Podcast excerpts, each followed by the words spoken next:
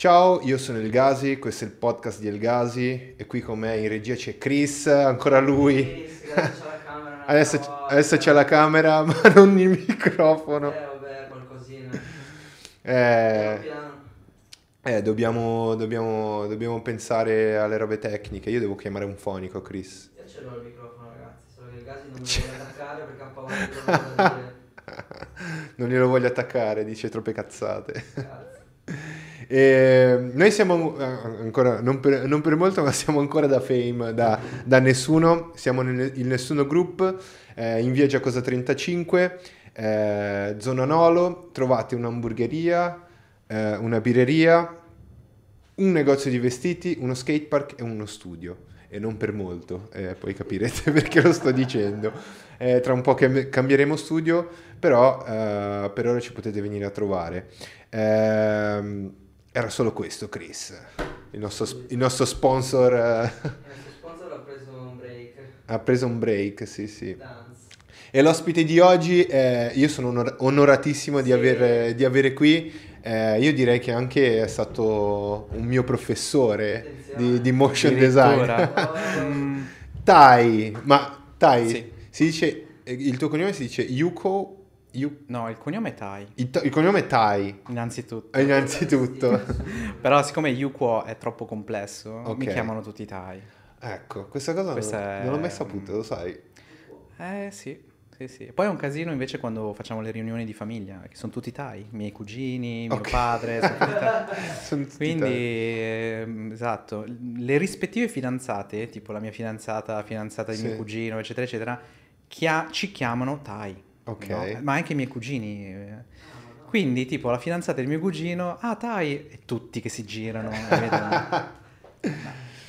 Senti, eh, diciamo, eh, abbiamo, abbiamo bisogno un po' di introdurre, introdurre chi sei. Tu eh, sei di origini cinesi, giusto? Cinese di Taiwan, però. Ok. Sì, sì, sì. Eh, però sono nato a Milano. Quindi Sei nato a Milano. Sono milanese, praticamente. Sei milanese.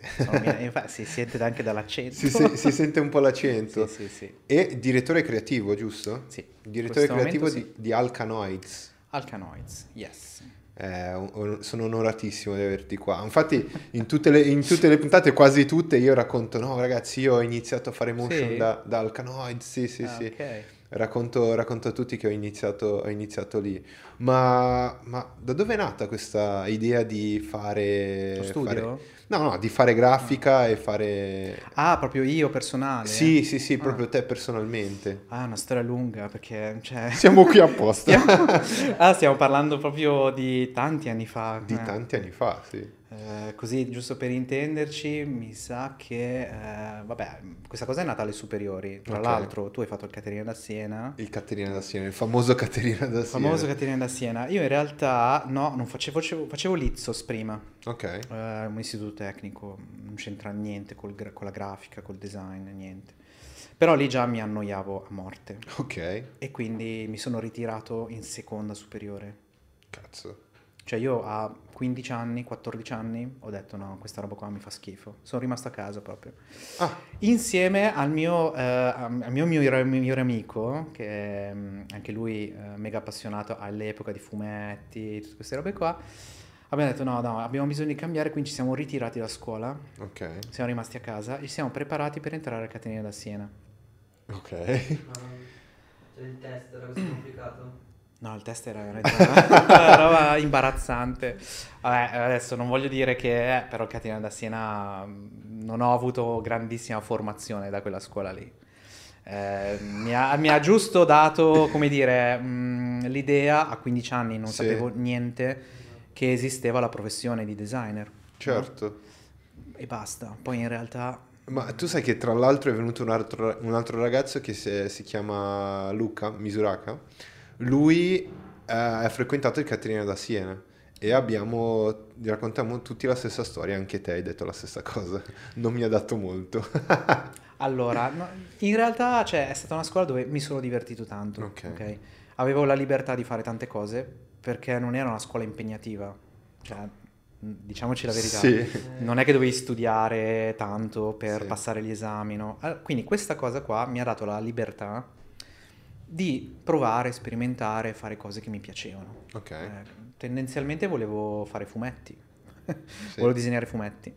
Eh, infatti insieme al mio socio, che è Marco, eh, che è amico storico, Sì. eh, abbiamo cambiato scuola insieme, siamo andati a Caterina da Siena, abbiamo fatto anche i primi lavori insieme, ci siamo formati insieme e la nostra idea era inizialmente di fare fumetti. Ok. Cioè noi volevamo, volevamo disegnare fumetti.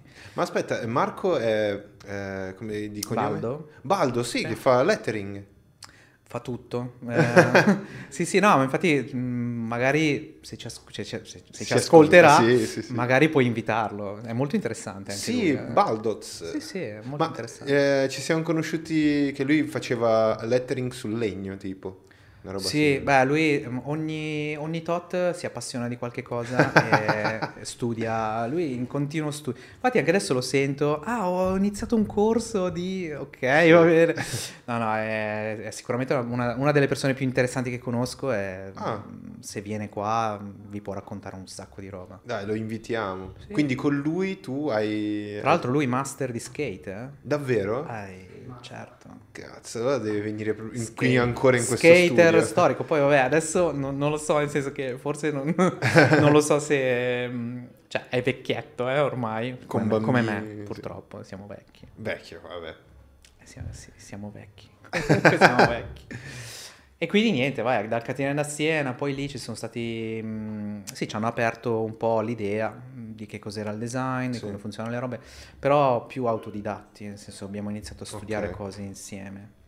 Però mm, in quel periodo lì è una roba un po' particolare, eh, perché all'epoca internet era appena nato, pa- parliamo dei fine anni 90, Sì, no- non c'era comunque, i siti erano mm, niente. sì. Non- se cercavi motion design non esisteva proprio come parola, ma proprio non esisteva. cioè. Ok. Quindi come, come abbiamo fatto ad arrivare a questo mondo qua è, è stata una roba incredibile. Io ho finito la quinta superiore di Caterina da Siena Sì. e un mio amico mi ha invitato in montagna da lui. Ha detto dai vieni in montagna Ok. con me a fare l'estate. Boh, vabbè. Vado a fare l'estate in montagna da lui. Diciamo che un po' mi sono annoiato perché non bevo, non, Non fumi? non fumo, no? E cioè a me piace parlare con persone che mi possono stimolare, che mi, che- Ok. che mi interessano, diciamo, no? E, e lì in montagna ovviamente la gente beveva, fumava tutta le- tutte le Esatto. sere. Ho beccato una ragazza inter- super interessante e lavorava per la televisione, faceva sigle per la televisione. Wow. Ok. E la cosa mi aveva incuriosito perché lei mi fa, eh, io faccio questo di lavoro, poi non so come spiegarlo bene, però non so, tu conosci tipo le Quantel? Ho detto, cosa? Cioè, Che che cosa cazzo sono le Quantel, no? Ehm, eh, vabbè, sono le macchine su cui noi lavoriamo, ehm, facciamo grafica animata, oppure facciamo compositing, queste cose qua, no? Io ho detto, guarda, non conosco. Eh, poi c'è questo software nuovo che si chiama After Effects e io casualmente, siccome ero un nerd, Ok. sapevo usare Photoshop, Illustrator, Dreamweaver. Non eri, non eri. Lo sei. No, ero. perché- non sei più nerd? sì, sono ancora nerd. Ero super- però ero super nerd. Ok. E quindi eh, quando mi ha detto After Effects, io l'avevo visto semplicemente perché era nell'elenco dei software dell'Adobe, ma non l'avevo mai Ok. aperto After, no? Ok. E gli ho detto, ah sì, After è dell'Adobe? E lei mi fa, bravo, sì, è dell'Adobe. Così, questa era l'unica cosa che sapevo di After. Sì. E, e niente, io spudoratamente alla fine delle vacanze gli ho detto, ma se vengo a trovarvi in studio? E lei mi ha detto, vieni. Eh, Che storia. e da lì ho iniziato perché cioè, lei, lei mi ha formato, lei e il suo socio che avevano uno studio, eh, mi, mi hanno formato. Lì eh, c'erano due strade, Ok. ok? Perché lei lavorava sulle Quantel, che sono, erano delle macchine, mm, io non so spiegarvelo, però No, no, cioè, questo è, è un format molto... le Quantel molto- erano, erano dei computer, hardware e software integrati. Ok. Non c'era sistema operativo né Windows né Mac, erano un computer a parte. Wow. All'epoca del- delle lire costavano circa un miliardo di lire, che va più o meno siamo sui 500 mila euro. Il 500 computer, 500.000 euro. un computer. Sti cazzi. Erano delle macchine, degli scatolotti giganteschi e c'era la sala dove c'era solo il monitor, tavoletta grafica che Sì. tu immaginati nel 99 vedere una tavoletta grafica. È un, un evento unico, epico. Ho detto, ma questa roba qua che Sì. cavolo è? E quindi, beh, ovviamente mi sono super appassionato a questa cosa qua sono and- siamo, siamo andati perché io sono andato con Marco, Ok. io mi sono presentato non da solo, in due ci siamo presentati e abbiamo deciso di lavorare lì, di fare una prova, di fare un'esperienza. Sì.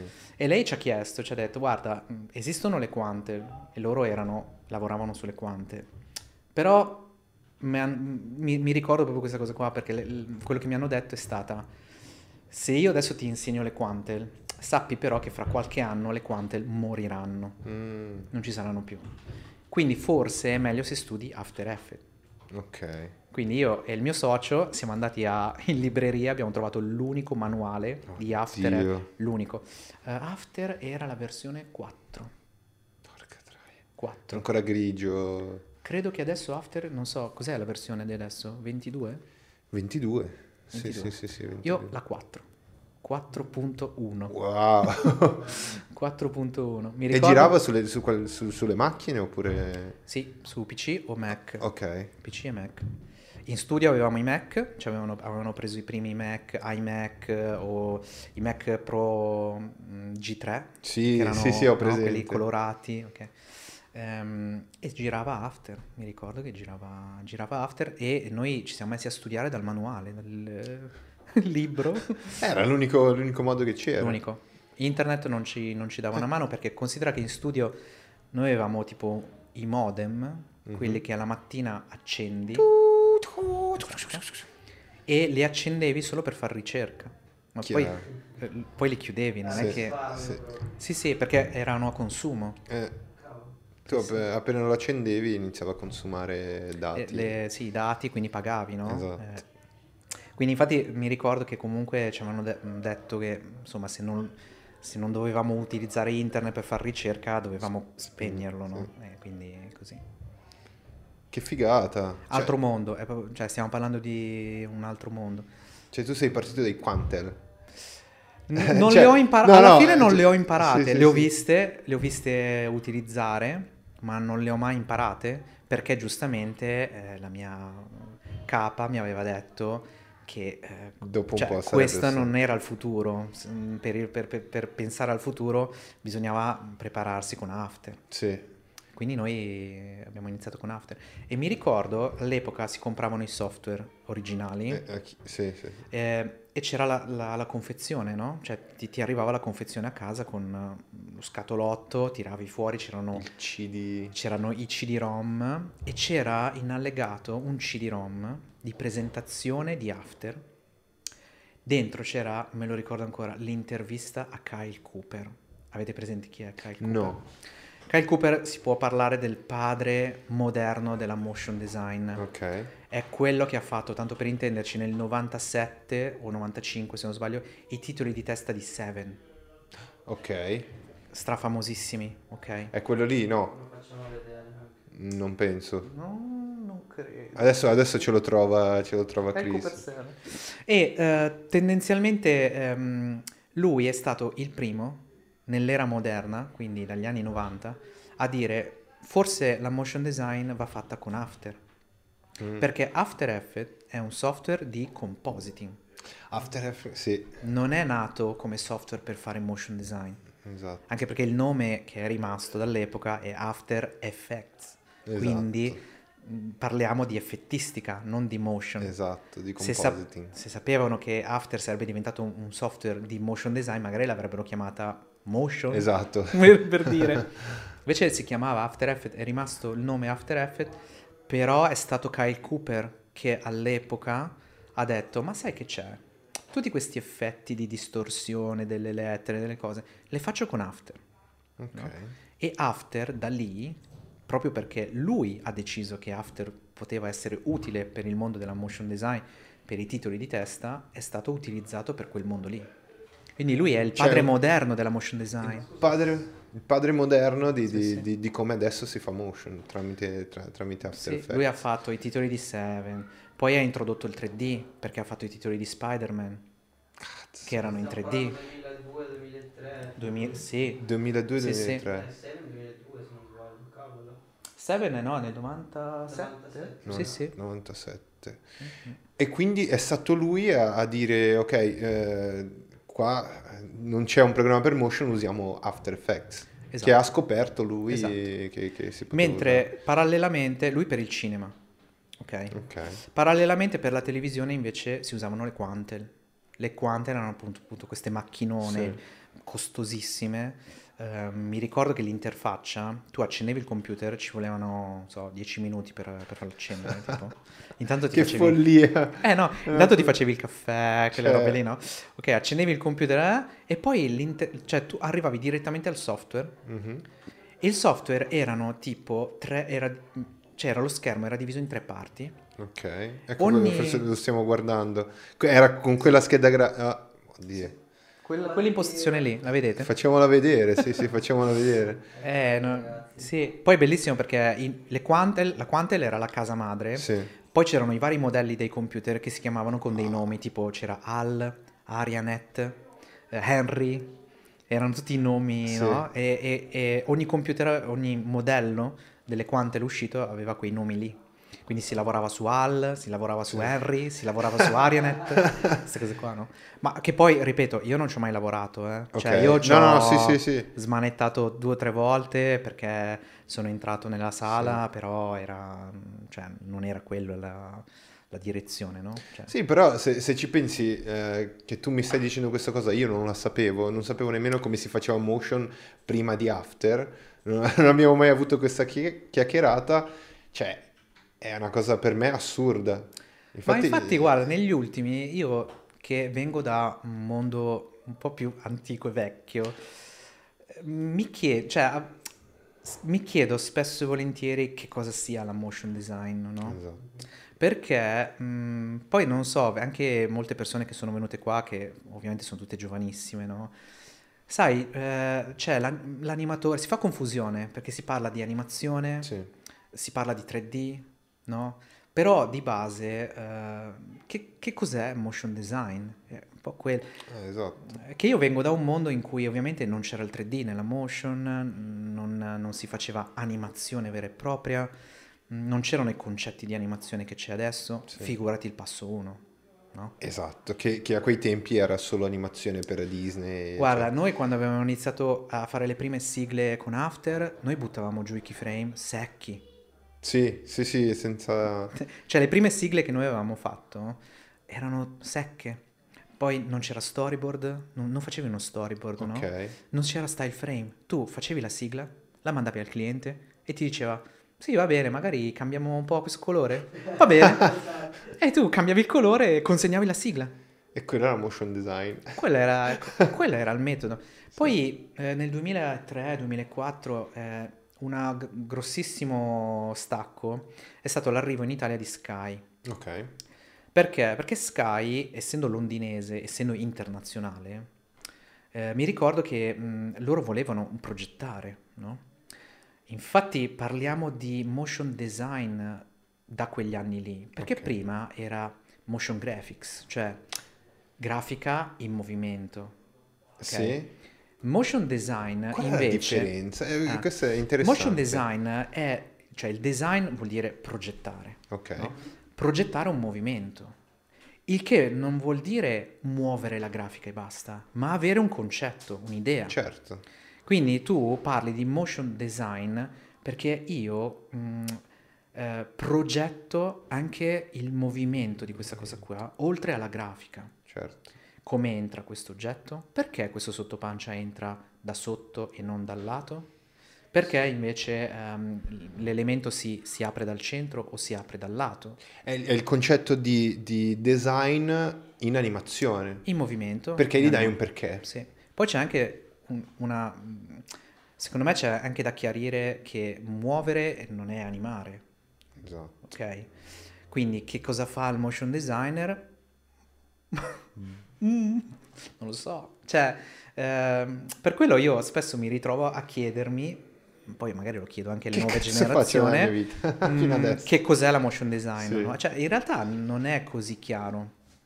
E credo che forse serva addirittura mh, scrivere proprio chiaro e tondo che cos'è la motion design adesso. Sì. Ma io credo sia così difficile parlare di motion design perché la motion design nei pochi anni in cui c'è stata, quindi di- parlo dell'era digitale della motion design, ha avuto una incredibile evoluzione, Sì. molto di più di tutto il resto. Perché la motion design è come se fosse una branchia no, del design dove però ehm, è avida di tecnologie e di Ok. nuove tecniche. Sì. Io da quando sono, mm, da quando ho iniziato a fare motion design con After Effects, cioè la motion design ha catturato al suo interno una quantità di cose incredibili. Io mi ricordo il periodo c'è- dove c'era Flash, allora tutte le animazioni Sì, Flash vettoriali, sì, sì. poi c'è stato il 3D e non vuoi usare il 3D e, e quindi integra anche il 3D, però il 3D fino a che livello? Perché io all'inizio il 3D era quadrati, cubi, sfere, cose di questo tipo, no? Poi però si è introdotto il 3D photoreal, il 3D cartoon, il 3D fatto in un certo modo. Cioè c'è stata un'evoluzione pazzesca solo della parte dei 3D. Cioè chi fa motion design fa anche 3D quasi photoreal, no? Se vuoi, Esatto. ok. E dall'altra parte si è, e- cioè, è entrato anche tutto quel mondo legato all'animazione, Mhm. concetti di animazione, quindi la Storyboard. scuola di animazione, le 12 regole, Sì. no, i principi di animazione della Disney, ehm, che, che sono stati introdotti dentro motion design. Quindi il motion design è come se avesse un po', no? Ah, cosa c'è lì di bello? Ah, vado a prenderlo. Cos'è Sì. quello? Ah, figo, lo prendo e lo porto dentro. Stop motion, Sì. perché poi mm, non c'è limite. Cioè io vedo, non so, parlo dei titoli di testa di film, no? Mhm. A volte vedo anche dei titoli di testa, magari solo titolazioni, quindi puro font, puro, eh, no? Cose bellissime solo di font, oppure girato, mix con Sì. 3D o questo. Cioè, è un mondo infinito. Sì, sì, sì. E credo che per questo io sono entrato in questo mondo, perché io mh, di base sono una persona molto curiosa che, che vuole eh, conoscere più cose, no? Ok. E questo mondo qua, cioè il mondo della motion design, mi ha permesso di ogni volta rinnovarmi e imparare delle cose nuove. Sì, di, di conoscere più cose possibili per, Sì. per fare, per creare. Diciamo che in generale mi annoia moltissimo ripetere le cose, Ok. ok? Mi annoia fare una sigla e poi rifarla per un altro cliente uguale. Ok. Eh, mh, cioè, questo personalmente, quando io proprio lavoravo, eh, proprio tecnicamente, e quindi io cercavo di introdurre mh, delle cose. E ti faccio un esempio.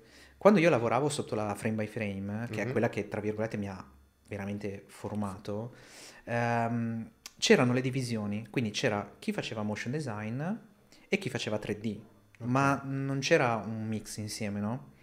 E quindi ehm, noi se volevamo proporre una cosa di 3D dentro Motion, eh, dovevamo appoggiarci al reparto di 3D, Chiaro.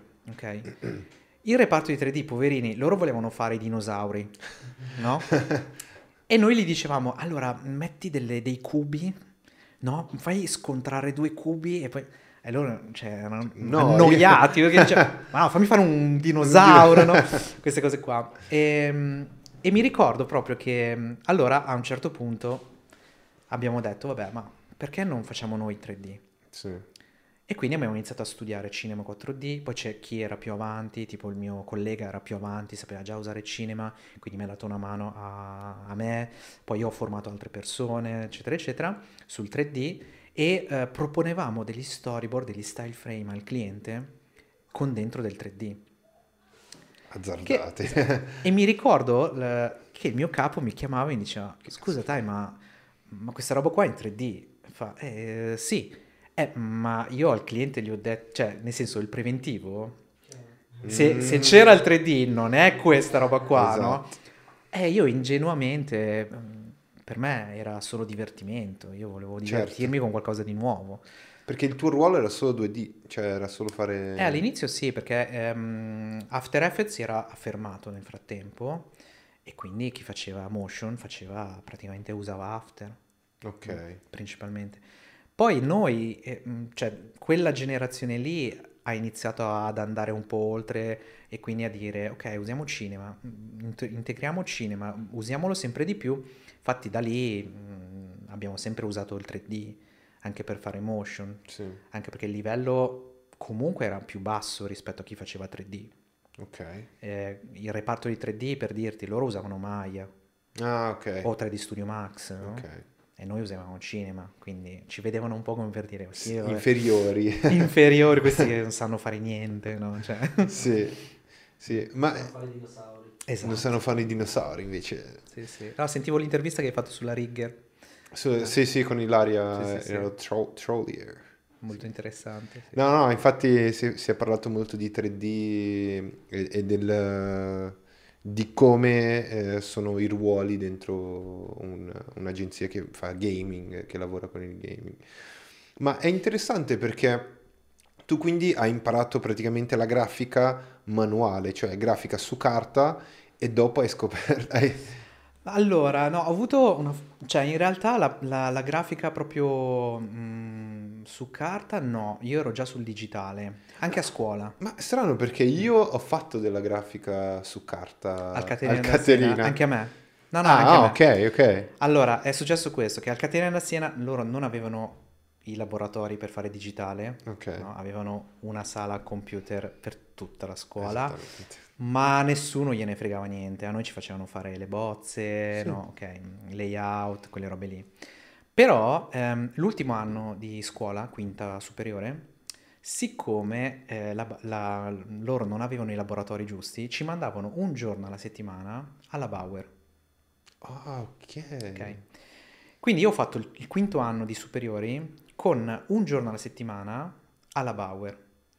E lì mi si è aperto un mondo, perché io in un anno di Bauer, un giorno alla settimana, ho imparato più cose che in quattro anni, capito, a Sì, Caterina sì, da sì. Siena. Perché? Perché la Bauer ha questa cosa mh, dove i professori sono professionisti del settore. Sì, Noi avevamo dei docenti che oltre a insegnare noi lavoravano nel settore, sì, quindi se impaginavamo, noi impaginavamo con gli strumenti giusti. certo. Eh, all'epoca si usava Xpress, che non, non esiste più, vabbè adesso è stato sostituito da InDesign. Dai, in design, sì. Però Xpress, eh, vabbè, era, era il software di riferimento per tutta l'editoria. E quando... Pensavo Corel Draw.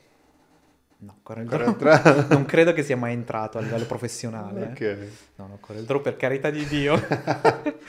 no, no, Xpress, Xpress. Xpress era un, un- un software per impaginare legnosissimo, posso Ok, dirlo? sì. Era uno dei software, poi vabbè, quelli che usavano sono magari affezionati a Xpress.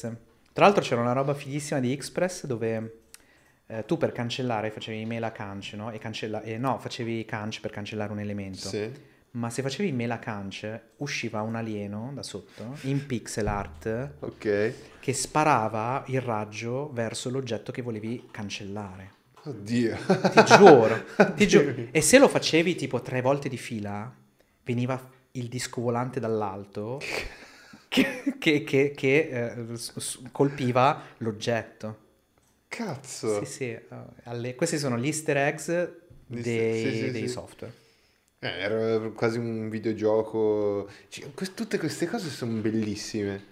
Eh, non- infatti parlo ovviamente a generazioni, cioè i miei amici che lavorano in editoria, che saluto, ma Sì, sì, sì, sì, sì. eh, che loro lo sanno. Mm, Credo tutta la nuova generazione non li ha mai affrontati questi soldi. Meno male.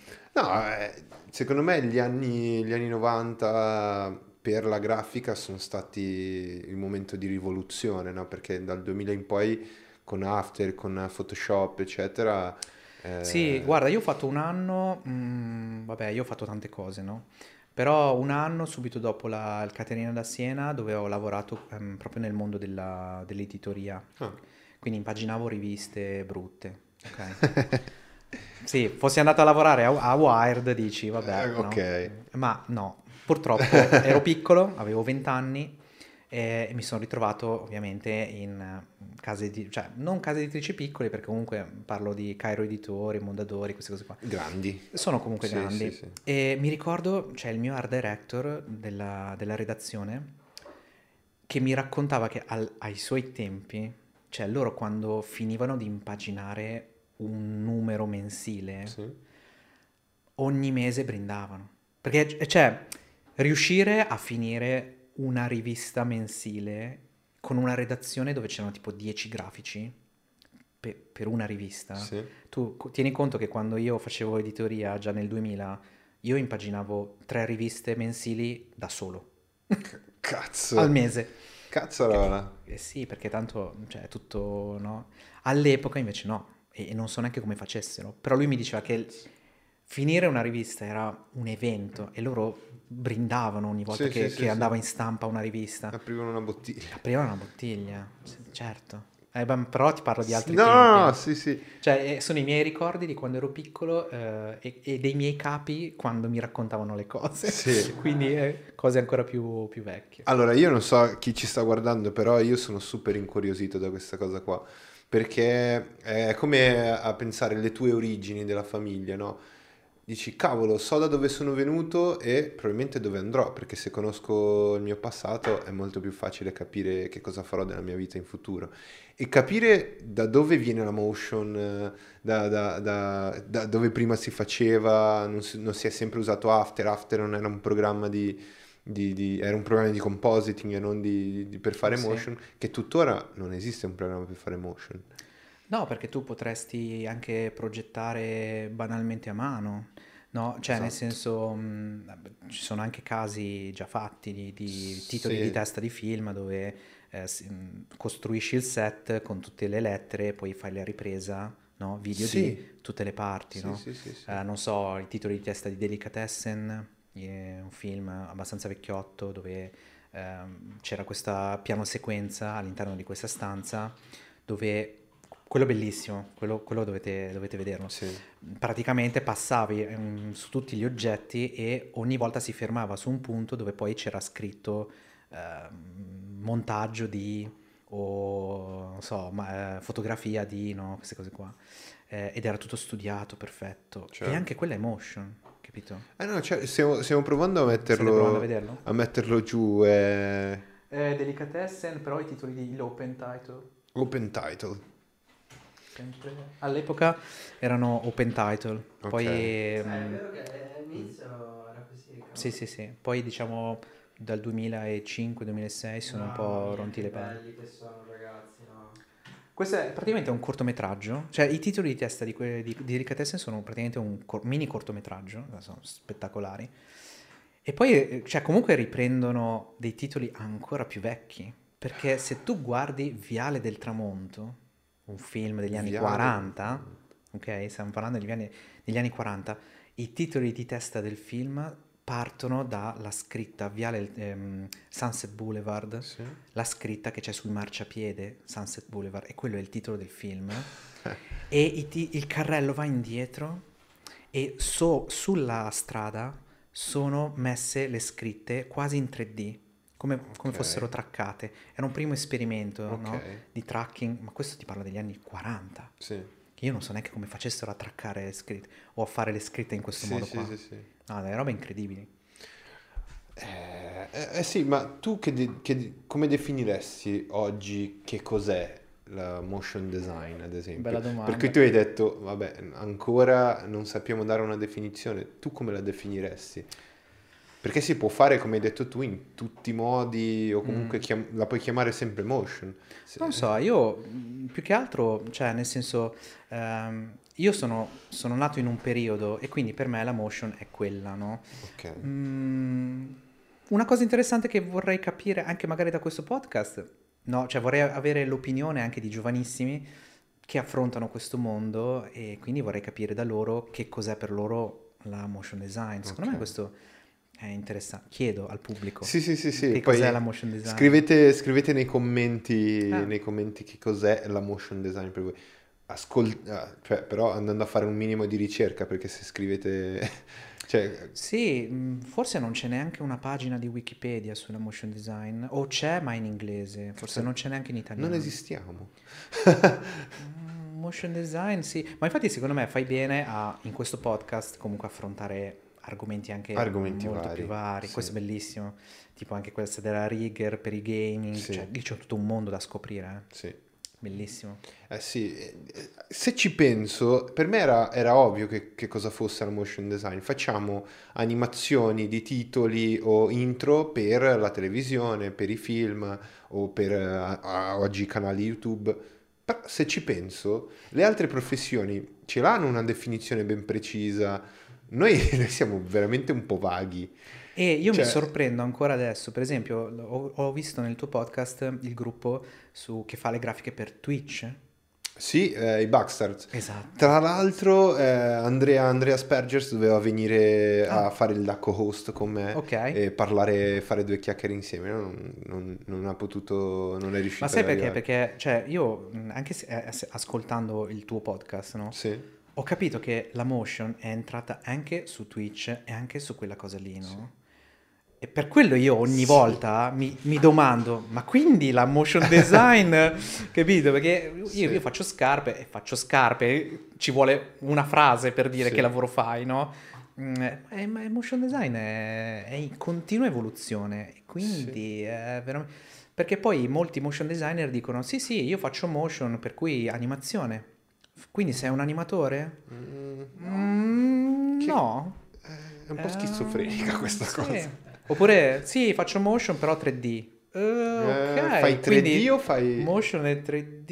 Animazione 3D? Mm. No, cosa- Adesso che ci penso, infatti sono quelle cose che non ci pensi mai, ma adesso che ci penso, io tutte le volte che dico eh, sono motion designer alle persone, lo dico, ah, design, Design. Design. design, Mm. no no, motion design. Des- Ok, ah, quindi grafica. motion design che cosa vuol dire? Mm, Sì, eh, sì, in effetti è una cosa che a me capita spesso di, di- di ragionarci, soprattutto quando poi ehm, uno parla della propria esperienza, Sì. no? E ti dice, ah sì sì, ho fatto questo, faccio questo. A me mi capita ovviamente di fare colloqui a destra a manca a chiunque e quindi chiedo sempre, no, da dove vieni, che cosa ti piace fare, cosa vuoi fare, però... E lì mi rendo conto che, cioè, fare Sì. motion design eh, o dire sono un motion designer Sì. è tutto e niente, Sì, se vuoi, no? Quindi... Eh sì, eh, ad esempio, se, se ci pensi, Emanuele Colombo, no? Mm. Lui fa del- delle animazioni, cioè Sì. lui non fa motion design, lui fa animazioni. Eh, lui è più su genere di animazione vettoriale con character, quindi mm, cutout comunque. Pensiamo ad altri artisti, adesso c'è questa moda comunque di animare dentro After eh, Sì. per, la, per la motion, però effettivamente se tu stai animando un personaggio sei un animatore.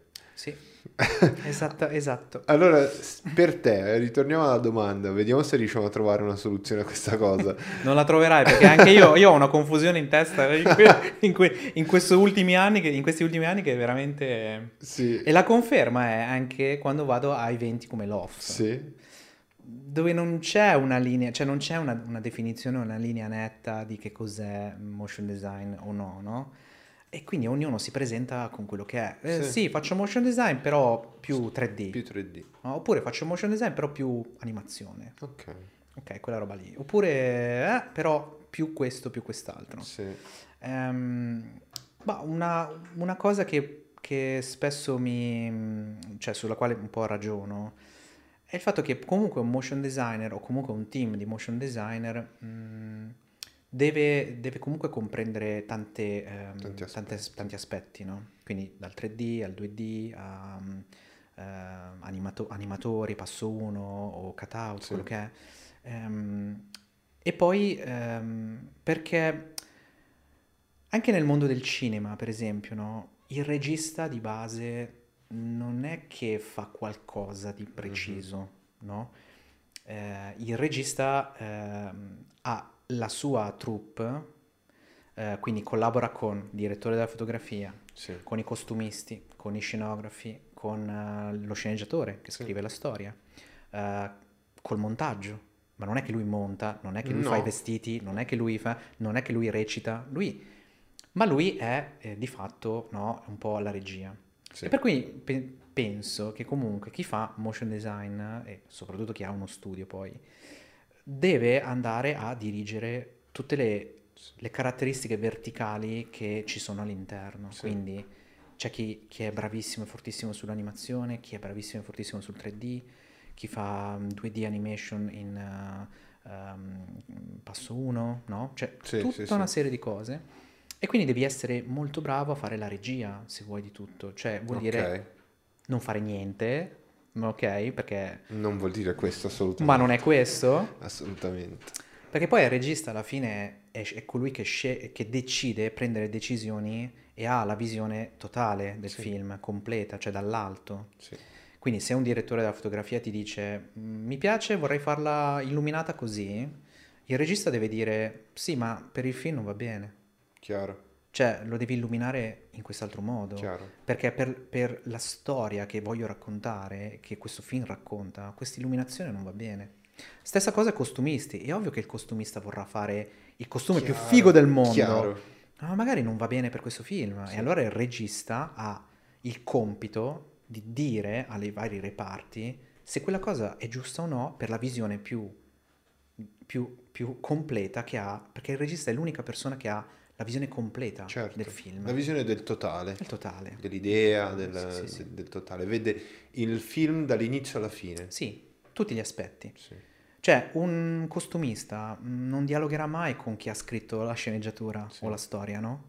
Ehm, però il regista sì, il regista dialoga con lo sceneggiatore e fa sì che la storia e il costumista faccia il costume giusto per quella storia. Per fare un paragone, il regista è Dio. nel- È Dio. è Dio. e, il- Eh. e i suoi servi sono- è, è il popolo che... Guarda, fa- il secondo me ne- n- non- neanche, neanche. Il direttore della No. fotografia è Gesù. No, eh no, no, sai perché? Perché sopra la regia in realtà ci sono i produttori. Ci sono i produttori. C'è tutta l'industria, no? Ehm, infatti, poi questa è una cosa che forse non tutti sanno, no?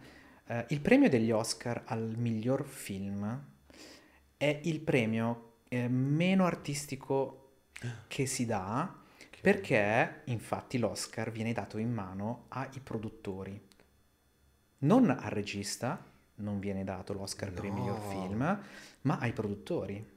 Che, Che cosa vuol dire? Vuol dire che infatti poi molti dicono, eh ma come? Quello ha vinto miglior regia, miglior attore, miglior fotografia me- e poi non ha vinto il miglior film. È impossibile. Eh, Com'è possibile questa cosa, no? Perché il miglior film negli Oscar, in realtà, ehm, è, il, è la- è il premio alla produzione più audace. ah, ok. È il premio al film che ehm, doveva esistere quell'anno lì Certo. ok? Che ha segnato un, un- che è un film importante per il momento in cui è Il nato. film del momento. Esatto. Non è il film, capito che... Sì, Cioè, magari è anche il film più colossal che c'è in quel Sì. momento, ma perché ha segnato magari un momento allora, no? come nel caso di recentemente eh, eh, c'è stato il 1917 come film degli- del- della prima guerra mondiale che Sì. secondo me meritava tutto l'Oscar ma invece non ha vinto perché Non ha vinto. non era il film del momento. No, il film del cioè, momento era... mm, magari è qualcos'altro, anche quello di quest'anno, io non l'ho visto, quello che ha vinto gli Non Oscar di nemmeno io. quest'anno, che tra l'altro contestatissimo perché è un remake di un film Mm. francese, Ehm, però è una produzione importante, cioè una produzione sofferta, Sì. è una produzione che nessuno gli dava due lire e invece alla fine l'hanno portata a termine, quindi il premio si dà per quello anche, no? Sì, sì, sì. Cioè non si dà per... infatti vabbè, però stiamo divagando dalla motion design. No, no, no, no, ci sta, ci sta. Come, come- è come la motion design, siamo- noi siamo motion designer e siamo vaghi. Sì, Eh, tu hai caldo, vero? un po' sì. Eh, Chris, riusciamo ad aprire un po' così respiriamo, tanto non c'è più casino. No, eh, andiamo, andiamo un po' avanti con la storia, cioè tu poi... Addirittura, porca miseria. Eh. No, eh, pensavo di fermarmi qui io, no? Ma tu quindi dopo, eh, dopo la scuola e dopo essere passato quell'esperienza a fare motion...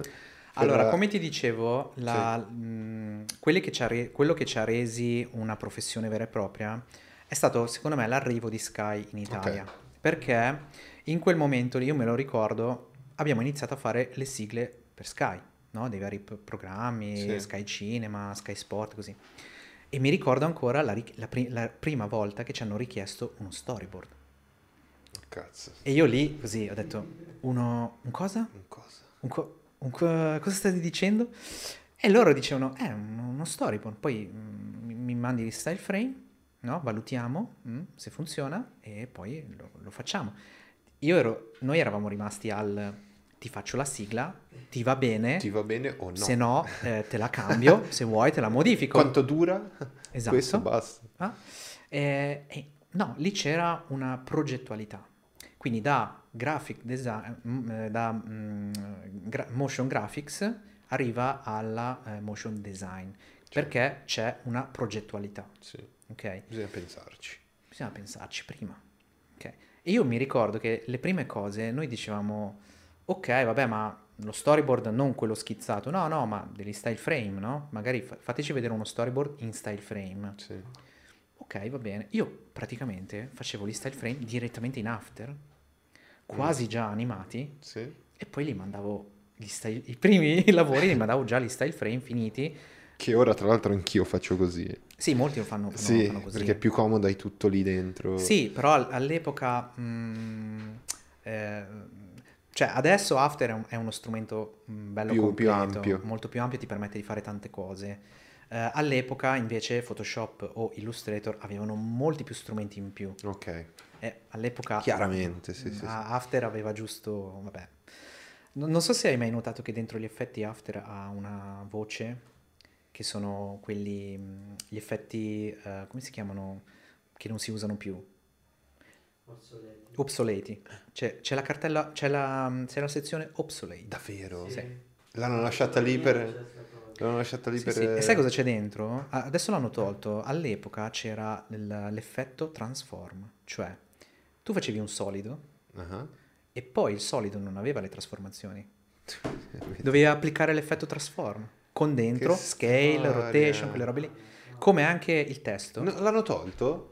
Mi sembra che adesso nell'obsolete addirittura l'hanno tolto, ma dentro, sai cosa c'è? C'è ancora l'effetto testo. Perché non c'era il testo. N- tu non potevi scrivere con un testo, non c'era il livello testo in After. C'era il solido, tu creavi un solido e gli davi l'effetto testo e trasformavi il solido con dentro un effetto testo. Infatti nell'obsolete c'è ancora il testo, l'effetto testo. Oddio! Sì, eh, stiamo parlando di dinosauri. Che Eh, storia! questo mi rappresenta molto, diciamo.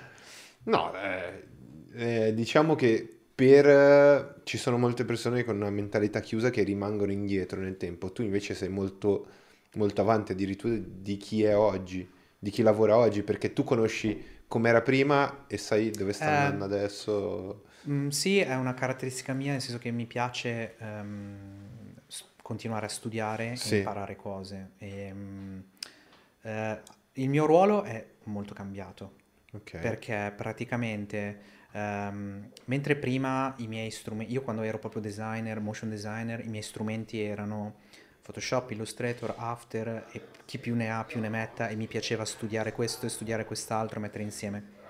Il mio ruolo da direttore creativo invece non è studiare Sì. i software, è studiare i designer, Sì. Studiare? è studiare i designer. Ok. Cioè, mh, per me è importante sapere con chi sto lavorando, chi sono i designer Chiaro. con cui io lavoro. Loro sono, tra virgolette, i miei strumenti, cioè i miei software. sì, sì, Capito sì. cosa intendo? Sì. E come io al- prima cosa facevo? Studiavo Photoshop e dicevo, ah, vediamo che cosa c'è dentro questo, questo Sì. menu, no? Ah, ma c'è questa cosa qui, no? Allora io ai miei designer quindi chiedo, a te cosa ti piace, no? Mm, E quindi mi dicono, ah no, io mi piace surfare, mi piace il calcio, mi piace questo, mi piace questa. E sono informazioni utilissime. Utili. Perché mm, io, cioè, quelli sono i miei strumenti. Certo. ok? E sono gli strumenti che mi permettono di capire l'assegnazione più corretta di un lavoro. Ok. Perché alla fine il mio lavoro come mm, creative director è l'assegnazione del lavoro, Certo. non è mettermi a fare il creativo, non è fare la creatività. Quello lo fanno gli art director, Esatto. ok? Infatti, cioè, io ho assegnato questa cosa qua a te e quindi tu sviluppi la creatività. Non è che io ti devo dire come devi fare la creatività di questa Certo. cosa, cioè la fai tu, ok? Infatti non mi intrometto sulla parte creativa, perché non è il mio ruolo, anche perché io sono il direttore dei creativi. Quindi Certo. io, cioè, Dirigi, so- di- dirigi le pedine. mm, in, re- in realtà scelgo il team, Certo. scelgo eh, quel è il team giusto per, Per questo lavoro lavoro, no? Certo. Se mi arriva un lavoro che ha determinate caratteristiche, penso a quali sono, qual è il team perfetto Per per poter realizzare questo- questa lavorazione qua. E questo è, è il mio ruolo praticamente. Eh, Cioè, questo è, è, diciamo, da- dal tuo percorso che hai, hai fatto anche il motion designer, cioè hai, hai messo mano, cioè, come ti ha fatto sentire questo processo di dire, no, ok, io sono un creative director, non sono un, un- un motion designer o un art director, io ho questo ruolo qui. Eh, allora, ehm, è una cosa che ehm, praticamente i- il mio metodo di lavoro è sempre stato, ok, voglio imparare questo, voglio imparare anche questo, voglio Sì. imparare anche questo software qua. Questo però mi ha fatto anche un po' capire che io non sarò mai eccellente su una cosa. Chiaro, Ok? chiaro. Perché se vuoi studiare tutto, non potrai mai essere il miglior animatore, il miglior Esatto. 3Dista o eh, no? Ehm, però io posso invece, come direttore creativo, mettere insieme un team di persone bravissimo, il miglior animatore, il miglior 3Dista, il miglior animatore 2D, Sì. metterli insieme per questo progetto e allora ottengo un progetto Esatto. di altissima qualità. Perché ognuno è fortissimo sul suo campo. Esatto. Eh, e quindi io la mia evoluzione non è stata cerco di migliorare su ogni aspetto, perché non lo potrò mai fare, è impossibile. Prendo i migliori in quella Prendo i migliori in quell'aspetto lì, cioè quelli che secondo me sono i migliori e metterli insieme. E mischiare le cose mi, mi piace, mm, vedere cosa succede. Se Sì. prendo questo, lo metto insieme a questo e viene fuori. E Cosa, cosa fuori? viene fuori? Cosa viene fuori, no? E, e- e la- e ti piace tuttora mettere mano sui lavori, animare, mettere keyframe? Sì, è, keyframe? è sicuramente divertente. Mm, ovviamente mm, non mi sono tenuto allenato, Chiaro. Quindi faccio una fatica quando devo fare Sì? eh, sì, modifiche. Io mi tengo magari delle modifiche, delle cose, però faccio una fatica. eh. Lentissimo, sono il più lento di tutti. Sì. sì. Perché tu comunque insegni, quindi Sì. sai, sai Ah. usare tutti i programmi. Mi sono tenuto eh, allenato su After, quello sì, e insegno After, no? Ok. Mm, sempre insegnato After al, al serale. Sì. Ehm, mi piace perché insegnare mi porta a studiare come funzionano determinate cose. Ok. Infatti le mie lezioni partono da molto lontano. No, io faccio tutta una premessa di Sì. mezz'ora almeno per, per poi arrivare a il comando. Certo. No? Perché è lì? Perché c'è Non a solo, a solo a cosa serve, perché è lì. il keyframe per me, cioè io po- tu puoi spiegarla con ok, per mettere giù un keyframe clicchi qua. Poi ti sposti, clicchi, sposti E l'hai spiegato. e l'hai fatta. L'hai. Quanto- in quanto tempo l'ho spiegata? Sì. No, un secondo. Ma perché è così? Perché è così? No? E che cosa, cioè, che cos'è un keyframe? Mm. No? È un fotogramma chiave. Chiave in che senso? Eh, Ok? E allora lì studio tutta quella che è l'animazione tradizionale, Sì, quindi quelli che fanno le posizioni chiave, certo. perché stabilire qual è la- l'inizio di un'animazione e la fine di un'animazione, no? Che sono i momenti di Sì. keyframe iniziale e finale, quello è importante, però cioè, Chiaro. deriva da una storia molto più Molto, vecchia, molto. molto indietro. più vecchia, infatti faccio tutta un'introduzione, no? Sì, sì, che mi serve per raccontare, cioè lo faccio perché secondo me nell'insegnamento, se tu ehm, al comando ci racconti una storia, è più facile memorizzarla. Esatto. Perché se io ti do il comando, tu domani te lo sei dimenticato, Sì. a meno che non l'hai usato. Se io ti racconto la storia, quantomeno tu ti ricordi la storia, la colleghi alla cosa, E, la- e se fra un mese te lo sei dimenticato, però ti sei ricordata la storia, quindi sai che esiste quel comando. Sì, Quindi no- quel comando per te esiste, devi solo trovarlo magari certo. fra un mese, ok? Eh, e grazie magari a, a una storiellina tu te lo memorizzi di Chiaro. più e ti rimane molto più a lungo nel tempo. Chiaro. Sapere che il compositing di, di due elementi viene da tutto un mondo di compositing fatto a mano.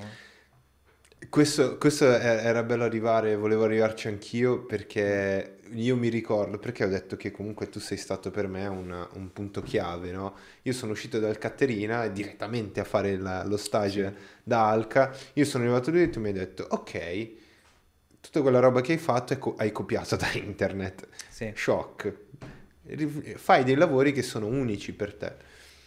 E tu mi hai dato diverse linee da seguire che era vatti a vedere che cos'è il compositing, il primo film fatto Ah, con sì, il non me lo compositing. ricordo neanche. Sì, sì, sì, Pensa un po' te, madonna Eh, me lo ricordo bene perché eh, per me era stata un'esperienza molto bella.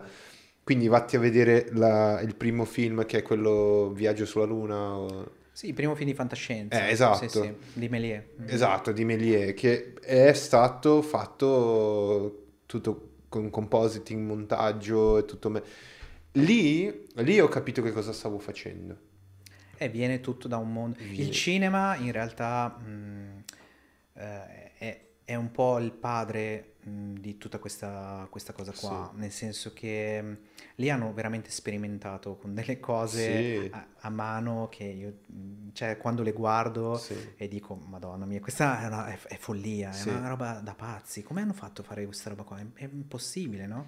Una, una cosa che mi hai fatto vedere era il- il- gli sfondi tipo di Star Wars Sì. che venivano fatti con Sì. dipinti a mano o dipinti, a, dipinti mano a mano. su vetro, in modo tale che nelle parti Sì. dove c'è il vetro, dietro c'era il set vero e puttana. doveva coincidere tutto perfettamente, no? Sì.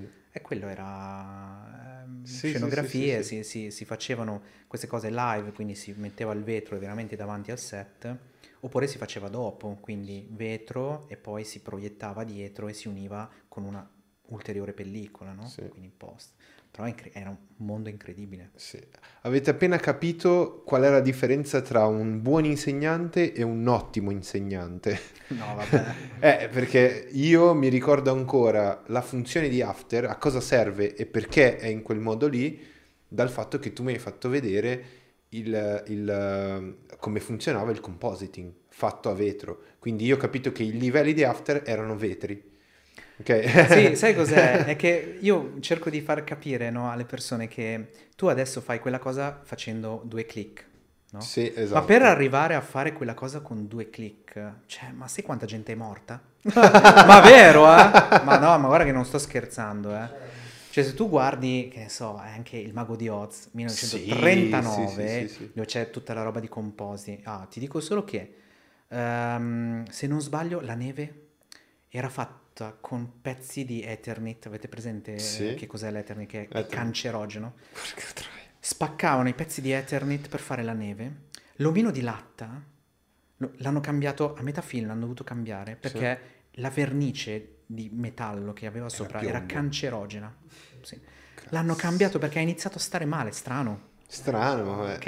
E quindi quando parlo del fatto che dipinto. tu per arrivare a fare quello che hai fatto, c'è gente che è morta, È morta. è vero, non sto scherzando, eh. C'è, c'è morta dietro quella roba là, cioè è incredibile. O lavorando oppure per del materiale Sì, o il nocivo. materiale che poi si è scoperto essere nocivo, Sì. oppure hai capito che eh, c'era un metodo migliore. Ecco, Sì.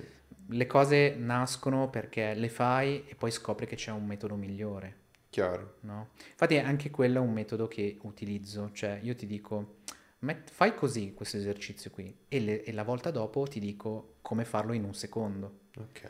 Però do valore al second- a- alla seconda puntata. Sì. Cioè, se io ti ho fatto sudare per fare una cosa che potevi fare con un comandino, tu questo comando lo, lo prendi come oro colato. Cioè, uh, wow, Sì. sono sì, sì, riuscito a fare questa cosa con due comandi invece che fare tutta questa roba sì. qua, no? Esatto. Se Dai invece tu dai subito il comando, quella cosa lì diventa inutile, cioè, ah sì, allora si fa così, no? Cioè non Sì. è importante, non gli dai importanza.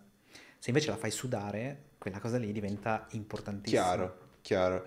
Mi ricordo anche, eh, facendo, eh, diciamo, lo stage da Alca, mi confrontavo con- sia con Valerio che con te per cinema. Io mi ricordo che cinema, io ho trovato a casa, eh, quando tornavo a casa dallo stage, io, io trovavo dei kit di luci e li- degli studi e dicevo guarda Vale ho trovato que-" ho detto no tu devi costruire la tua luce costruire il tuo studio così capisci dopo puoi usare i kit È perché, giusto, perché così capisci che da, da- da dove viene quella roba lì lo puoi fare tu e, Sì, dai, sì, più- e e dai molto più valore Ah, giustissimo. da lì ho capito un principio cioè plugin per facilitarti la vita solo dopo che hai capito come gira come funziona Perché sono arrivati a quella cosa lì?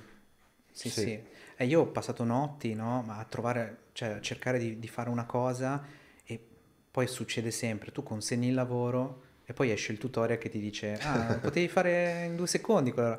Porca miseria, cioè magari non mi facevo la notte, no? Se Esatto. lo sapevo prima. Però quella cosa mi ha comunque insegnato che Sì. come si fa quella roba lì e che, che valore ha questa Certo. cosa qua nuova. Certo. È importantissimo. No, super, super. E invece poi, eh, com'è partita l'idea dello studio di, di, di Alcanoids? Che tra l'altro, Eh, tra allora- l'altro lo facciamo vedere, è, è pazzesco, da tanti anni a Milano e tante produzioni Sì, vabbè, intanto saluto i miei due soci, Manolo e la Raffa, Sì, sì, salutiamo. conosci molto bene. E devo dire che loro sono eh, cioè, un po' il cuore, anche se vuoi, di questa, di questa struttura qui. Eh, infatti, cioè, li- devo dire che mi trovo veramente molto bene con loro perché ehm, noi siamo in tre, no? E Sì. abbiamo deciso di aprire questo studio in tre e ci avevano detto fin dall'inizio che tre era un po' il numero perfetto, Perfetto, sì, sì, sì. Eh, un po' perché eh, effettivamente non stai mai, non, non ti fossilizzi su una decisione. sì. Cioè, quando tu apri uno studio devi continuamente prendere de- delle decisioni. Però il fatto di essere in tre ehm, possono succedere solo cose che, per la quale tipo alla fine prendi sempre la decisione. Perché? Perché o due sono d'accordo e uno no, però Esatto. se due sono d'accordo, L'altro deve l'altro dice, "Ma magari se loro sono d'accordo, eh, sicuramente ci sarà un motivo, no? Se fossi in quattro, già due contro Esatto. due. Infatti sì. i numeri dispari dicono che per le società sia eh, otti- ottimale. Oltre al fatto che ehm, io sono il designer, Manolo era regista e ehm, Sì. montatore, Raffaella era sulla produzione, su Oh. producer. Sì. Quindi noi avevamo una visione totalmente mh, diversa sullo stesso argomento, magari, Cioè, no? Senza conflitto di interessi. Non diciamo. c'è conflitto di interessi, c'era semplicemente una, cioè, un- una presa, un, una- un modo di vedere le cose interessante, perché ognuno di noi ha una visione diversa. Certo. Il logo stesso di Alcanoids è questo. Perché noi abbiamo scelto un triangolo? Chiaro. E perché abbiamo scelto un triangolo in- con lati totalmente differenti. Mm. Cioè, Ogni lato del triangolo è lungo in maniera diversa. Sì. Proprio perché ehm, cioè noi tre eravamo, cioè avevamo mh, tre eh, entità eh, con un background totalmente diverso. Certo. Quindi qualsiasi decisione tu prendi dal mh, che, che sedie comprare, che Sì. tavolo prendere, che roba fare, eravamo sempre, non, non sempre d'accordo, però il fatto di essere in tre, Sì. per forza, no? Chiaro. Quindi non ti fermavi mai. Sì, Cioè, sì, tu prendevi- avevi bisogno di una cosa, ah sì, è quello. Ok, anche se tu magari non eri d'accordo, però dicevi, vabbè, ma se gli altri due sono d'accordo vuol dire che Esatto. hanno ragione loro. Esatto. No? Quindi per forza. Sì. Hai presente quel meme che fa... "Puah!" Esatto. La mia testa adesso, io, io ho fatto quel meme dentro la mia testa Sì, quando sì. tu mi hai raccontato la storia del logo. E quindi è, interessante, ehm, vabbè, questa è un po' la nostra formazione, quindi Sì. mm, cioè, è- è- secondo me è int- è interessante perché Alcanoids è, è- multidisciplinare no, come studio, Eh, a differenza di altri studi che invece sono, mm, cioè i capi sono tutti designer, fanno tutti design, eccetera, eccetera, eh, noi abbiamo una visione anche un po' molto ampliata Chiaro. rispetto a questo. E come è nata Alcanoids? Eh, bella Eh, domanda. Sì, sì, sì, perché tu da Frame, giusto si chiamava? Frame by frame, Frame by sì, frame. sì, sì. Ah, che frame- non c'è più. No, no, c'è ancora. C'è ancora? Ha voglia se c'è. No, no. No, no, pazzesco perché, vabbè, Frame by Frame è stata la nostra... mm, eh, sono, sono- è, è la società che ci ha fatto conoscere, a me, Manolo e la Raffa, Sì. eh, e che ci hanno formato. Ok.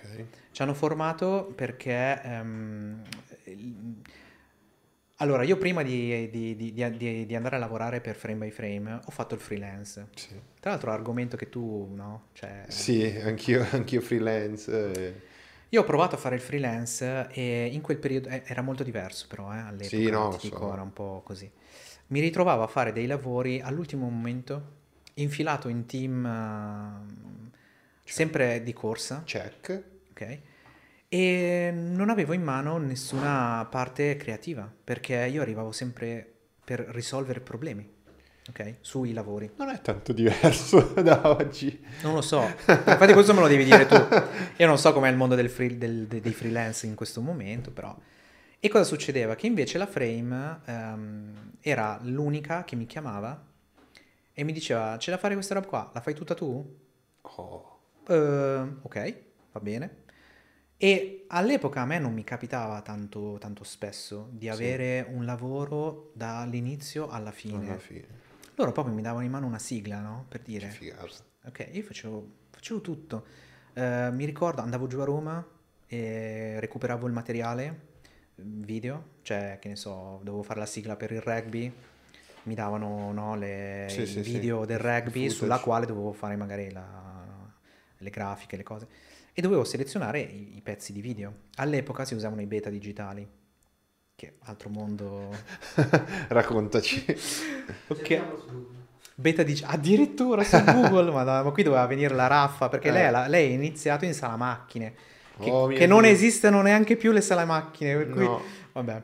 E lei è iniziato lì, per cui vabbè, quella, la- secondo me la raffa te, te- te la racconta molto bene.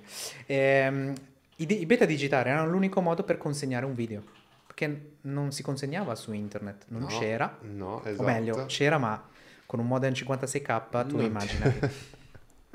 Tra l'altro all'epoca tutti gli algoritmi di mh, compressione, tipo l'MP4, Sì. non c'era. Tu i file dovevi, dovevi consegnarli in MOV, Mm. alta risoluzione, non compresso. I file non compressi, io non so se li avete mai fatti, ma pesano l'ira No, di Dio, lo so. giga e giga di roba. Sì, sì, sì. Ok, Come facevamo a consegnare i video? Li consegnavamo in beta digitali. I beta digitali erano delle cassette Ok. che ehm, sono nate parallelamente al VHS. Quindi all'epoca c'era il VHS che era commerciale, ti Sì. compravi la cassetta col film. I beta invece era un altro sistema simile, ma l'unica differenza è che dentro eh, c'era il time code segnato. Oh, E questo ti permetteva di insertare al frame spaccato. Ok? cazzo. Quindi, mentre VHS è diventato popolare, sì, sì, sì. Beta è diventato invece lo standard per i professionisti.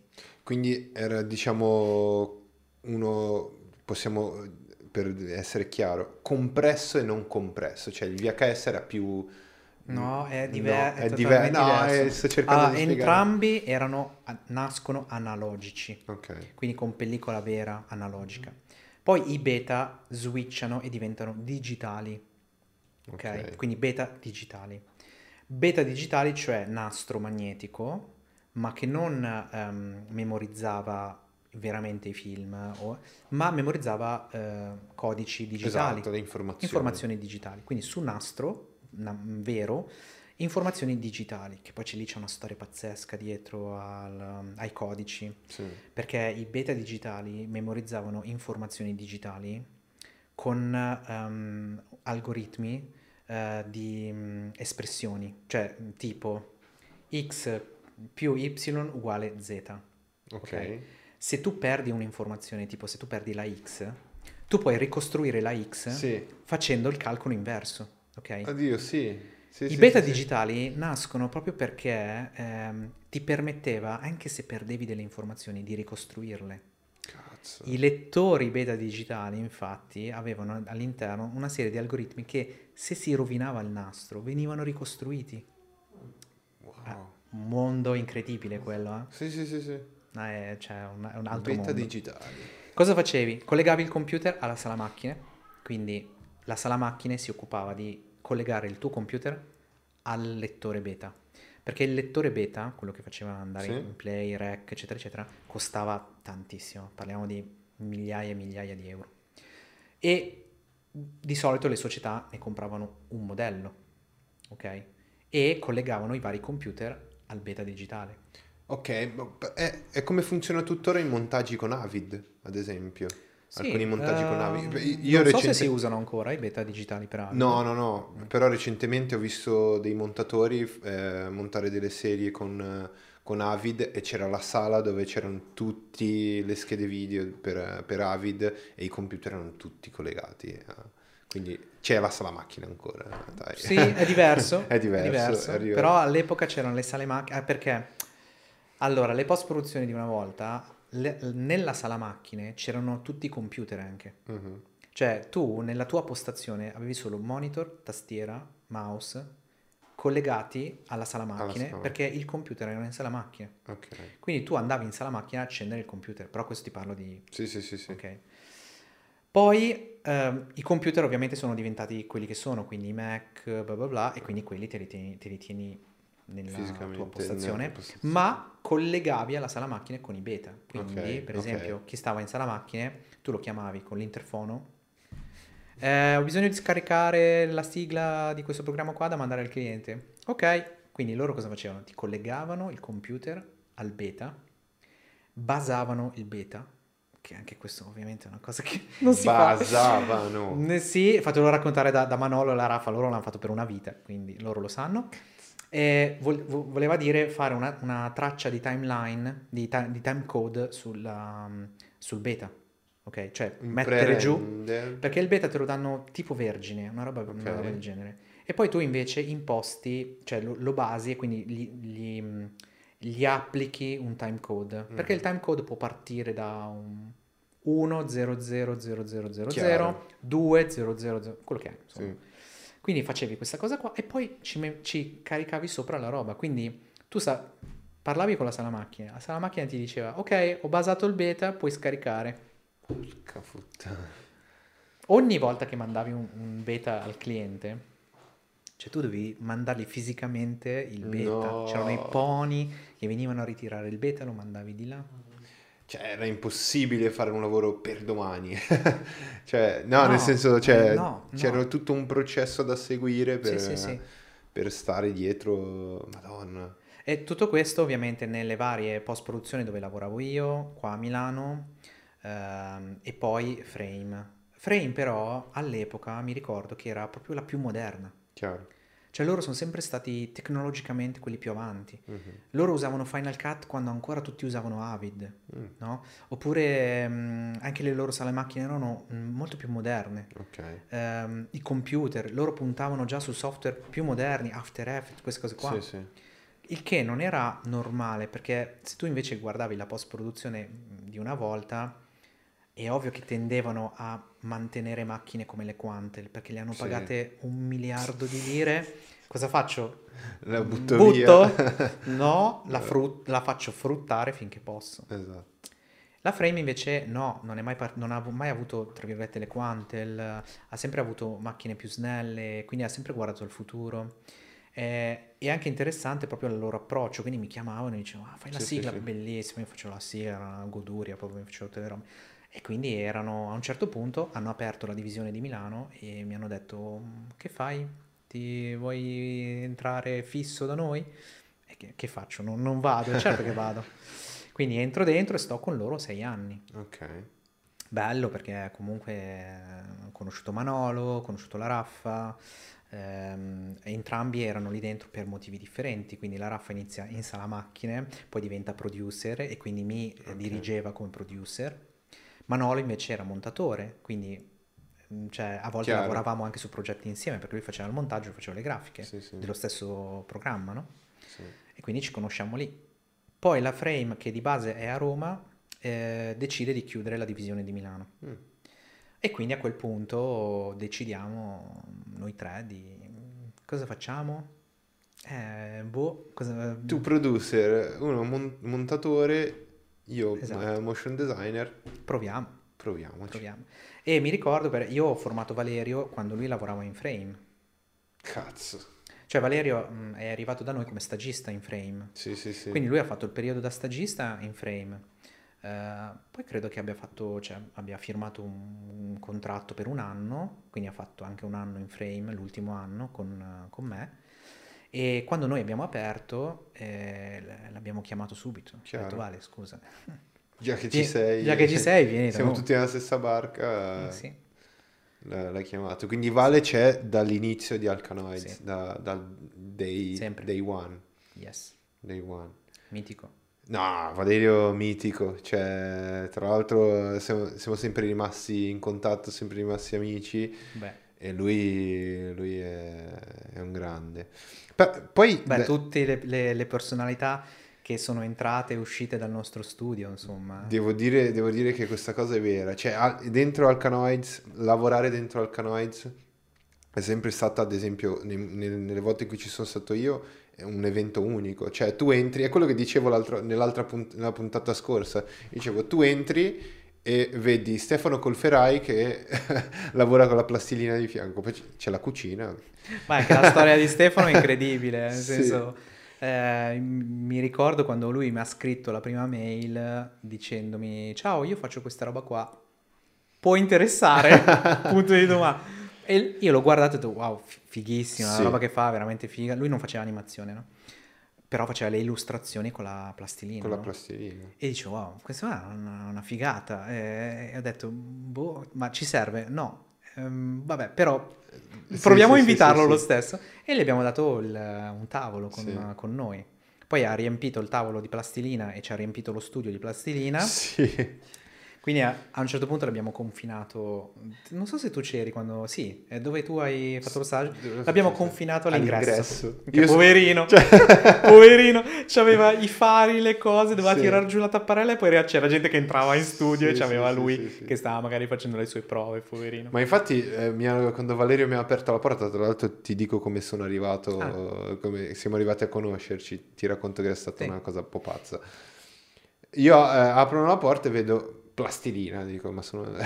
Ma dove pa- sono? Esatto.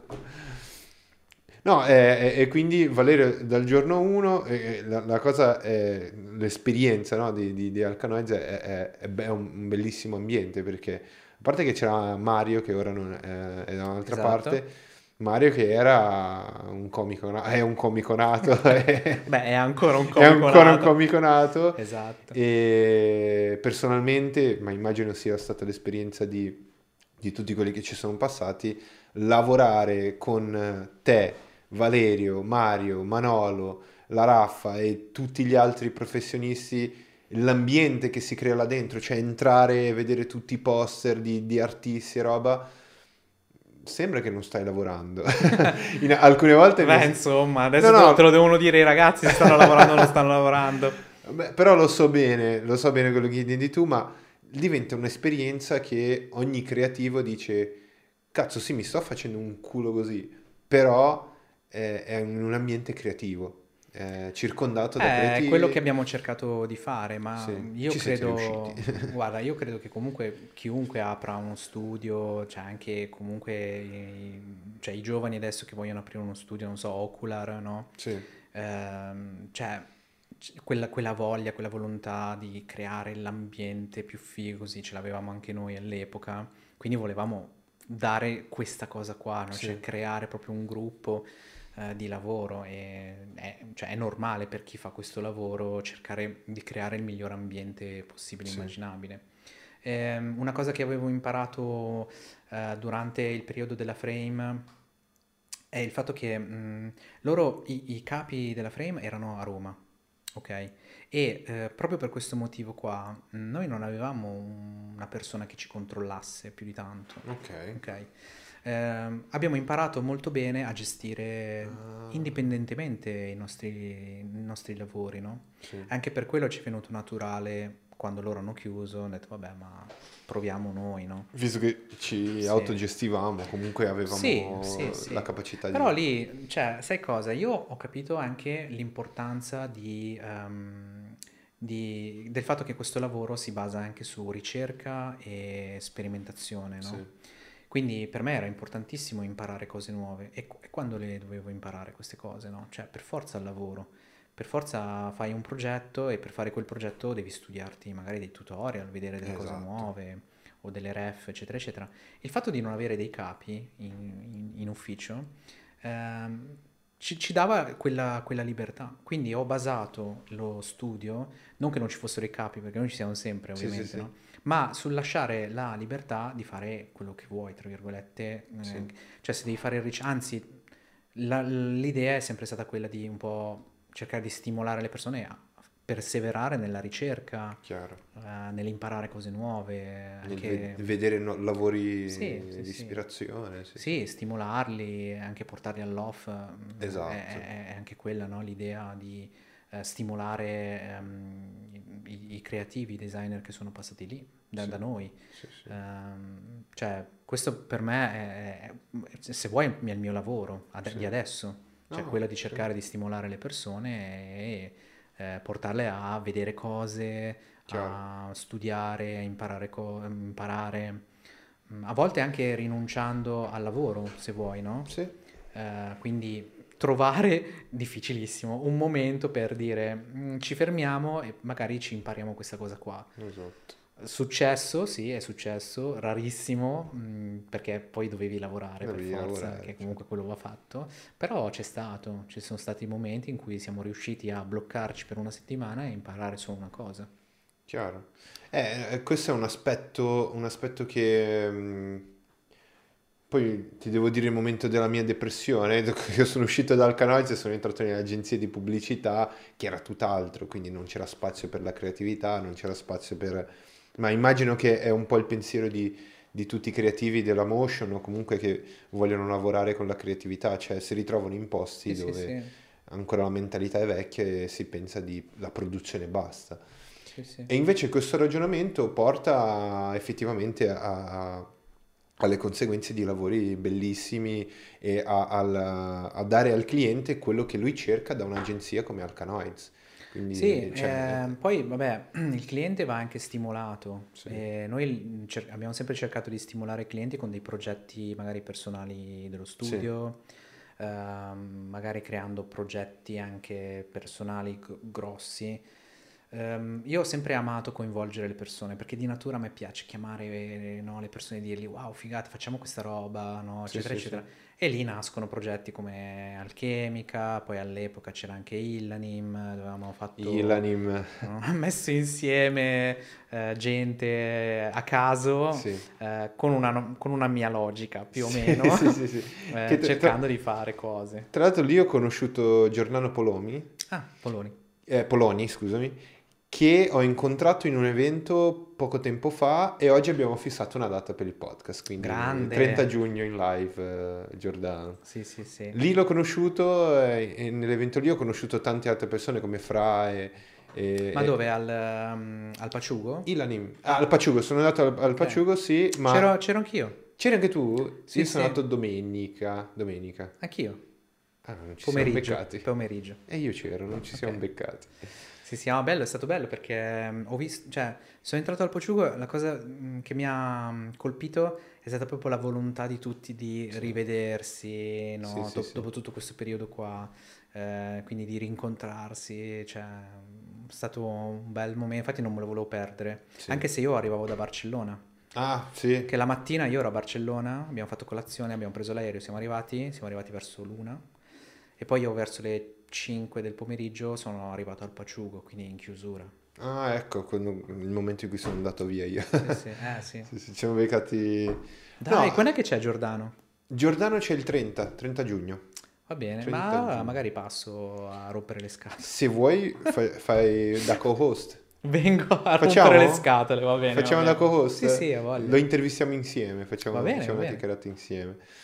Bello, eh, quindi Valerio c'è sempre stato, eh, eh, Mario è arrivato dopo. Marilisa, Marilisa, ma prima c'era anche la Chiara. Chiara, La Chiara, che- sì, sì, sì, sì. Grande. Io mi ricordo ancora che, che c'era Chiara in studio. Lei Sì, si- sì, sì. lei- noi sentivamo la musica di Chiara mentre lei si ascoltava la musica in cuffia. Esatto. Io, esatto. io dopo, la- dopo una settimana Pensa ho pensato che... che- sarebbe diventata sorda. Eh, no? ascol- lei ascoltava sempre drum and bass, no? Sì. Eh, sempre, sempre drum and bass. E una volta gli ho detto, Chiara, ma eh, posso ascoltare la tua playlist?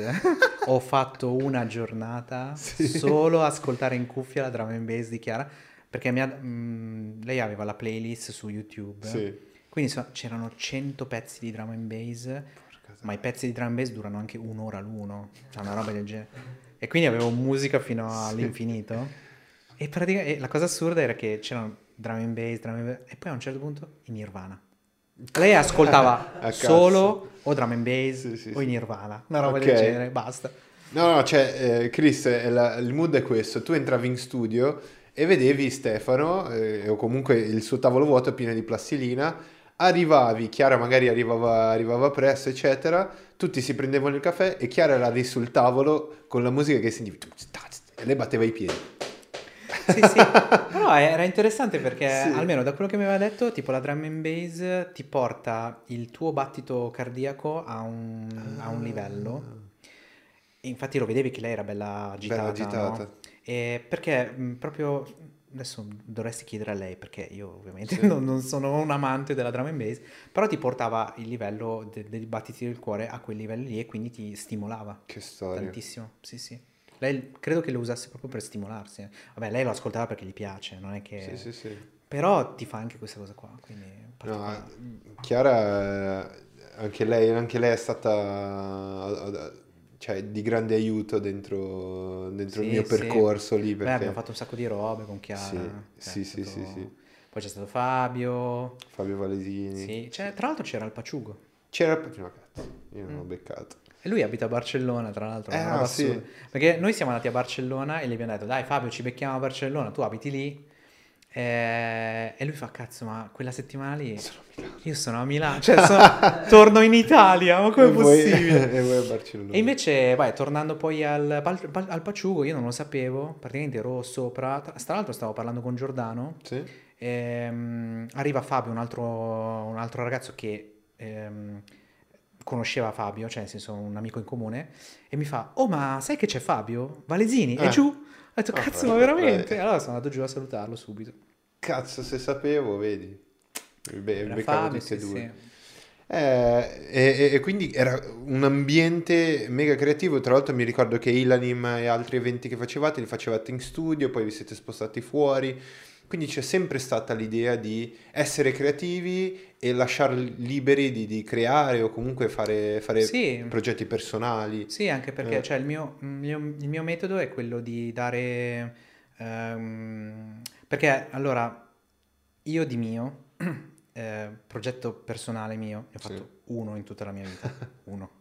Non sono mai riuscito a finire, cioè ne ho iniziati mille, Sì, uno l'ho finito, cazzo. fine, basta. Cioè, pubblicato, finito. Tra l'altro è, è la prima logo animation di, di Alcanoids, la primissima cosa Con il ragno? Sì. Ok, me Quello la ricordo molto bene.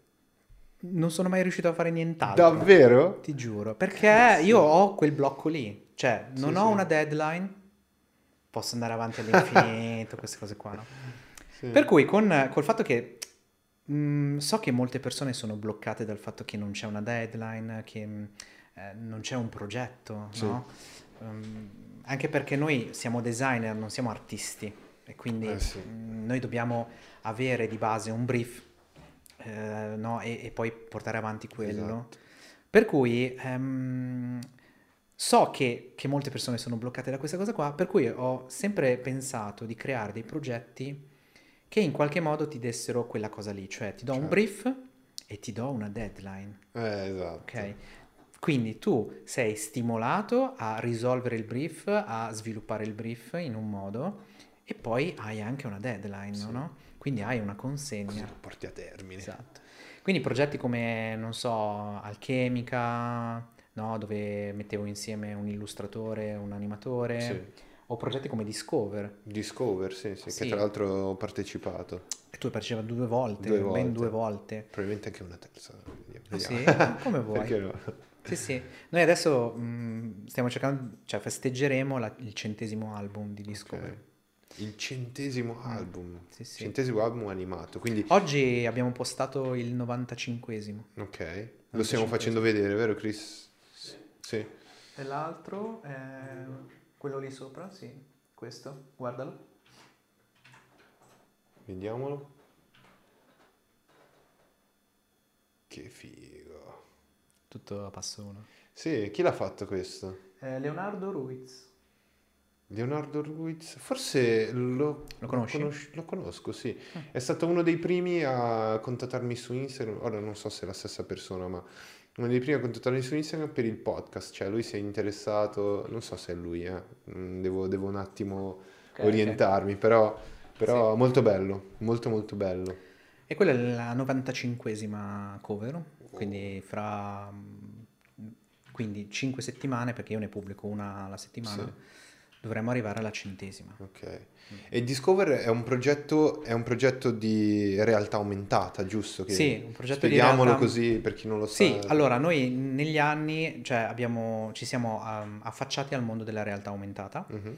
che è un mondo molto interessante, cioè almeno mm, l'abbiamo affrontata a modo nostro, la realtà aumentata, perché per noi l'importante della di queste tecnologie non è tanto la tecnologia in sé, ma è il contenuto che sta all'interno di Certo. questa tecnologia. Ti faccio un esempio, quando internet è nato, i primi siti su internet sono nati erano orrendi, no? Cioè i pri- le prime pagine web erano Sì. veramente orrende. Poi si è capito che il contenuto era molto importante, anche proprio a livello estetico era importante. E noi vedevamo esempi di realtà aumentata poi inutili. Mm, Mm. Cioè, capito? Noi vedevamo delle robe trash, Sì, sì, sì, eh, brutte, che non avevano Gli- senso. Gli alieni che ballano, non so. Ehm, sì, ne avevamo visto uno con un mitra che usciva dal petto. Perché?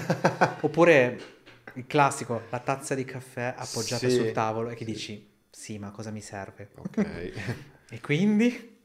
E quindi, eh, cioè, abbiamo sempre trovato questa tecnologia, almeno mm, io, Manolo e Lara, fa molto interessante, ehm, perché uno ci permetteva di uscire da uno schermo. Sì. Cioè, invece di poter lavorare solamente all'interno di uno schermo, io ci ho lavorato per vent'anni dentro uno schermo. Chiaro. A un certo punto hanno detto, eh sai che c'è, puoi animare un poster. Ah, come animare un poster, no? Puoi animare, mm, non so, la, la copertina di un libro, Sì.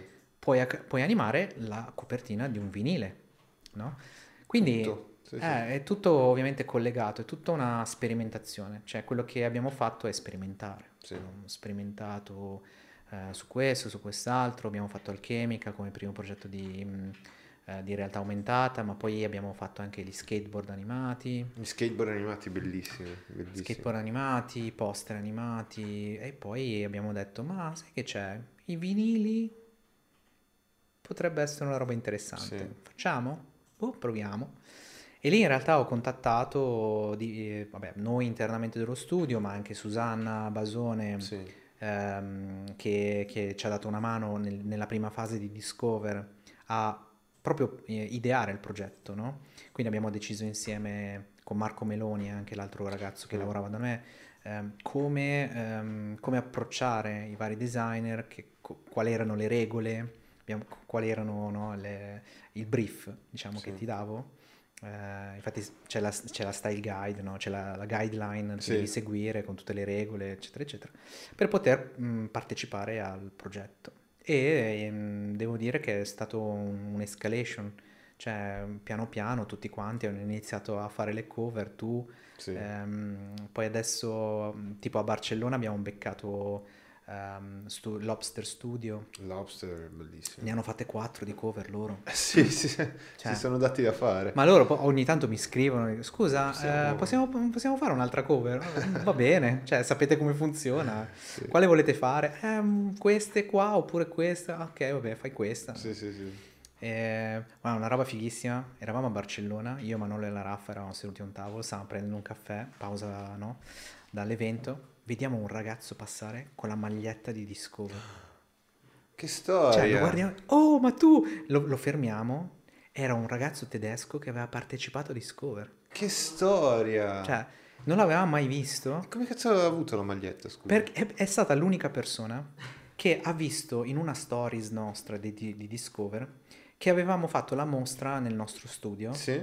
sotto eh, dove erano appese le magliette di Discover. Ma erano, cioè, avevamo fatto una stories facendo così, no? Sì. E lui ci ha scritto una mail dicendo Ciao, io ho partecipato a Discover, posso avere una maglietta di Discover? Ho detto, va, certo, Sì. figurati, no? Quindi gli abbiamo spedito la maglietta in Germania, ok?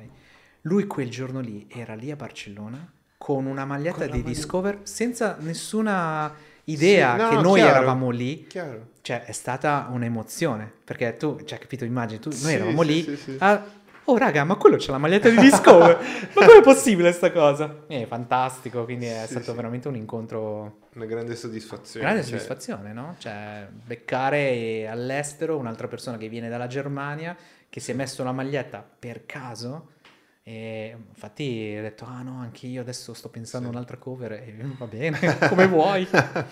No, è, è- è- è- Discover è un progetto veramente bellissimo che eh, ti devo dire la verità, quando parlo con dei clienti io li faccio vedere, li faccio vedere il progetto che ho fatto perché secondo me è una cosa anche che propongo per, eh, per lavoro, cioè cavolo tu puoi fare l'animazione, la puoi eh, ehm, disporre in diversi, con diversi elementi e anche la realtà aumentata ora. Certo. Allora, sulla realtà aumentata ovviamente siamo ancora in una fase mh, limitatissima, cioè nel senso secondo me questa cosa qua del cellulare Sì. mh, è una cosa limitata. Sì, sì. Eh, ciò non toglie che ovviamente il futuro potrebbe essere invece molto più interessante se eh, superiamo la barriera del cellulare. Eh, esatto. Mm. Esatto, perché ad esempio io come lavoro come motion designer sto pensando alla mia carriera o comunque il mio lavoro verso la realtà aumentata, cioè io voglio lavorare Anche, sì. in specifico con la realtà aumentata, quindi pensare diversi modi e com- eh, seguire la tecnologia che poi, che poi Certo. ci sarà, perché secondo me Su questa cosa qua della realtà aumentata, Manolo è la persona giusta. sì, Sì. sì, sì, sì. Cioè, io la vedo ovviamente um, a livello di contenutistica Chiaro, e di chiaro. motion design. Eh, Manolo invece eh, sta proprio seguendo il progetto di Aria, perché no, Aria è la nostra piattaforma di realtà aumentata. Ok, A- Aria è un braccio di, di, di Alcanoids? No, o- è una startup. Ok. È una startup che abbiamo sempre aperto noi, Ok. ma che principalmente è Manolo che si sta Ah, ok. eh, occupando di questa cosa qua. E che, mh, diciamo, un po' sono interconnesse. Certo. perché comunque per ora mm, non- mm, ecco una cosa che, mm, che dico spesso è che ehm, si genereranno in futuro dei lavori che in questo momento non esistono Chiaro. legati alla realtà aumentata e Chiaro. la motion design potrebbe essere quella che ehm, comunque mm, utilizza bene la realtà aumentata Sì, perché comunque stiamo parlando di grafica animata sì. ehm, di tutto quello che potrebbe rientrare all'interno, con anche poi in futuro tutte le robe in 3D e comunque la motion design è abbastanza preparata anche Chiaro. sulla parte 3D. Chiaro.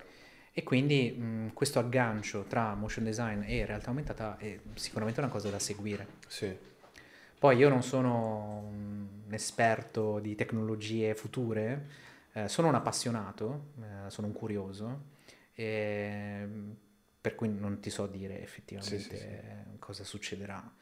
Però se devo guardare al passato, mh, ci sono state delle persone super illuminate che invece hanno previsto de- determinate cose, no? Se Sì. guardi il film, um, quello su Steve Jobs, come si chiama? Steve eh, Uh, Jobs? Una roba del genere. Jobs forse sì, ma ne hanno fatti tanti. Quello di con Fassbender. Chris, ne sai qualcosa? Eh, eh, sì, eh, praticamente vabbè, è la storia di Steve Jobs. Sì. Ma ah, tralasciando il film, il film inizia con un'intervista vera dello scrittore di 2001 di Sia nello spazio. Ah, Lo ok, scritore sì. di 2001 di Sia. E lui in questa intervista è in un laboratorio di computer, con i computer, avete presente quelli con eh, Sì, allora la sì, parete sì, e le robe di esso. E c'è lui che c'è un giornalista che lo intervista e gli dice: Ma quindi il futuro sono i personal computer? Cioè i computer entreranno nelle case delle persone? Un po' scettico come domanda. Sì, E lui dice: Sicuramente in futuro sarà così. Questi computer qua giganteschi, cioè prima o poi verranno rimpiccioliti e staranno nelle case delle persone. E c'è il giornalista che dice: Sì, ma a cosa servono?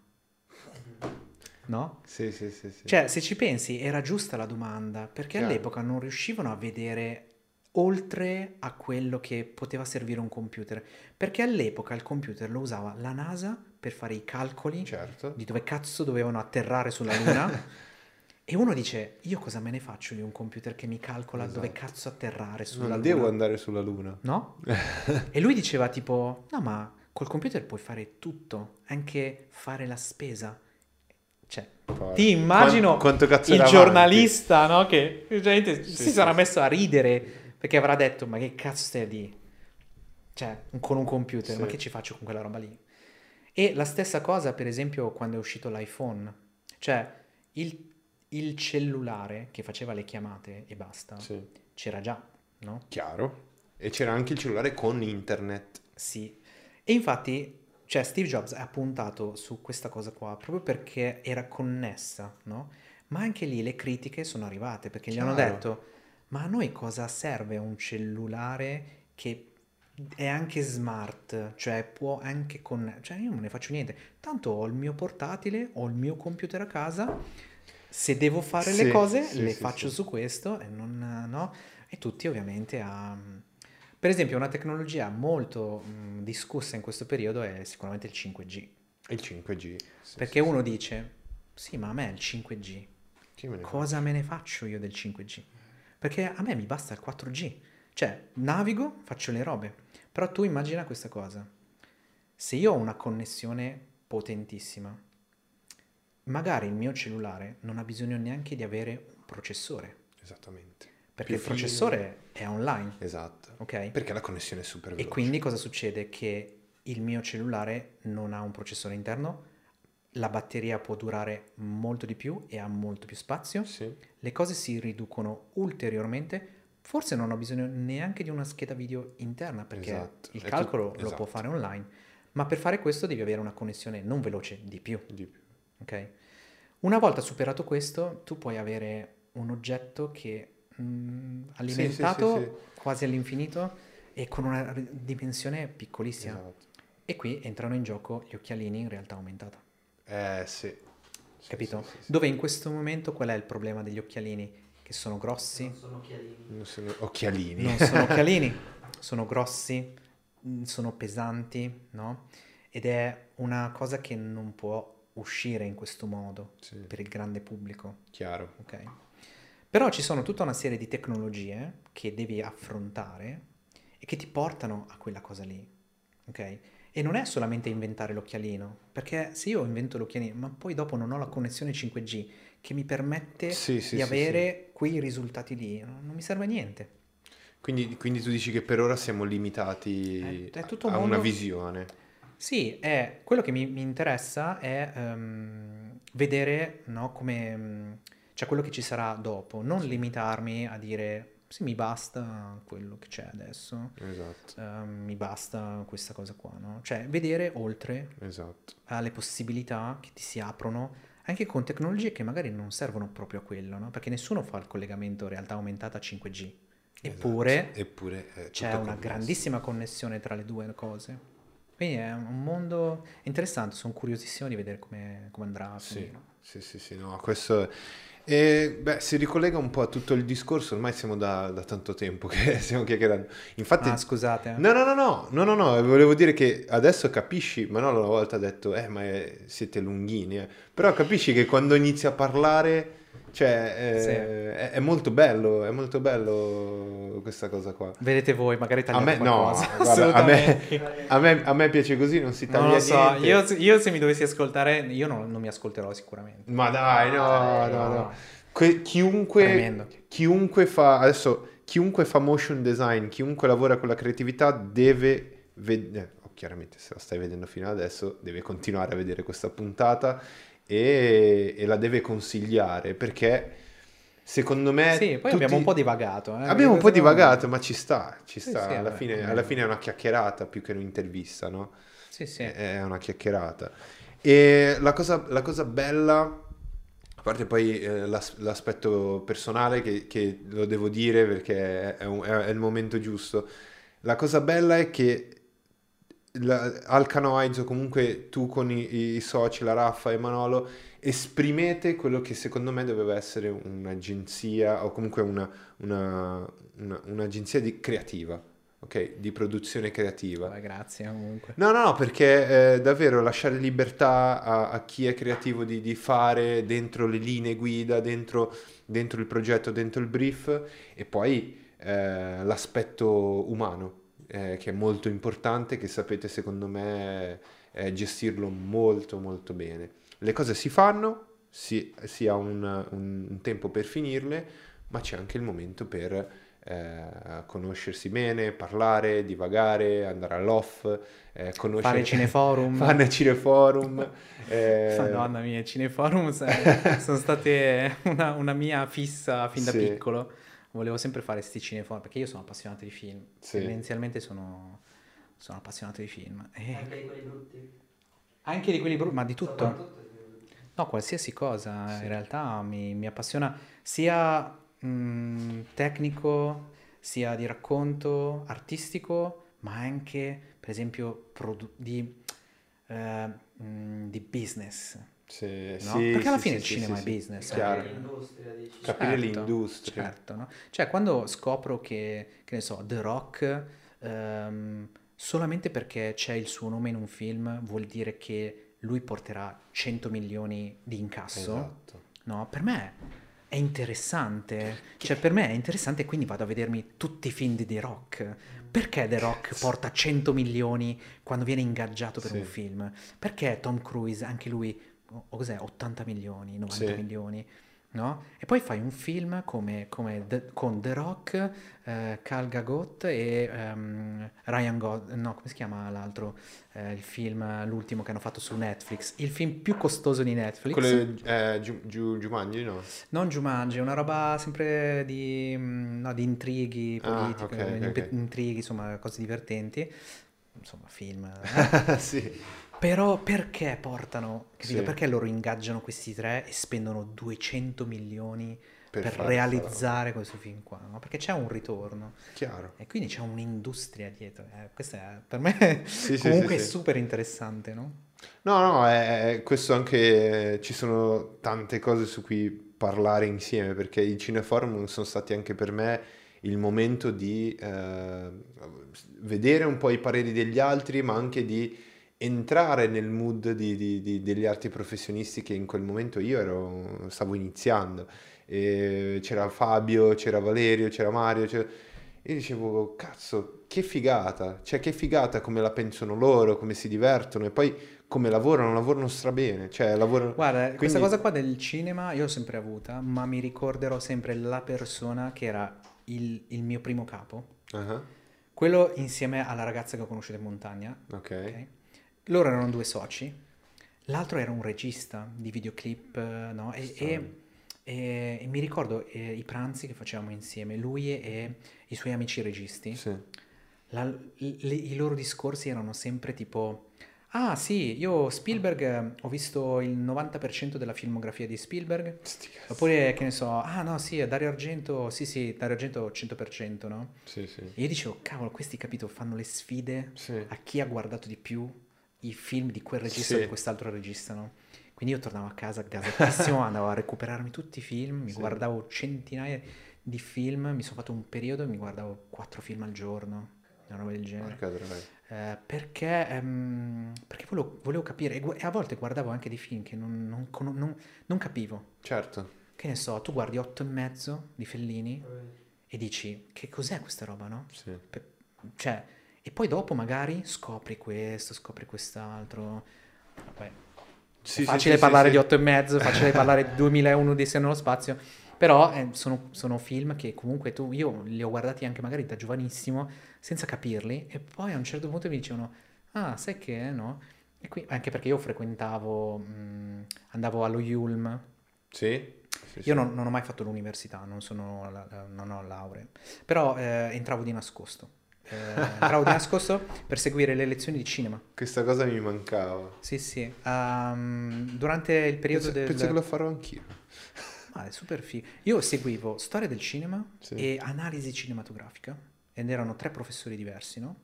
Uno ovviamente è il direttore di Sky Cinema Classic, Ok. come, ehm, che lui, vabbè, lui è stato quello che mi ha aperto, cioè, la, la mente, nel senso, Sì, sì.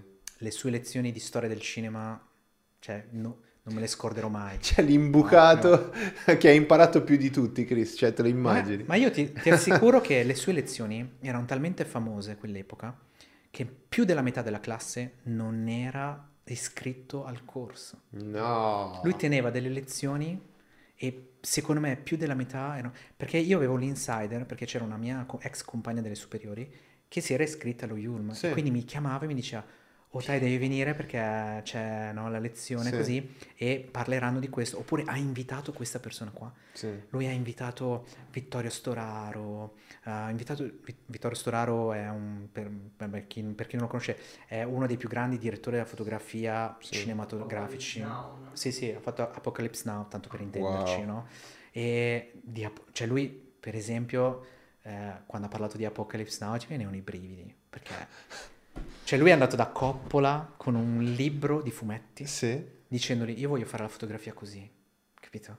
Cioè, Porca troia. e, e lui raccontava la storia di Coppola che diceva tipo, ma io non, non capisco, no? E quindi diceva, vedi, cioè io voglio creare dei layer.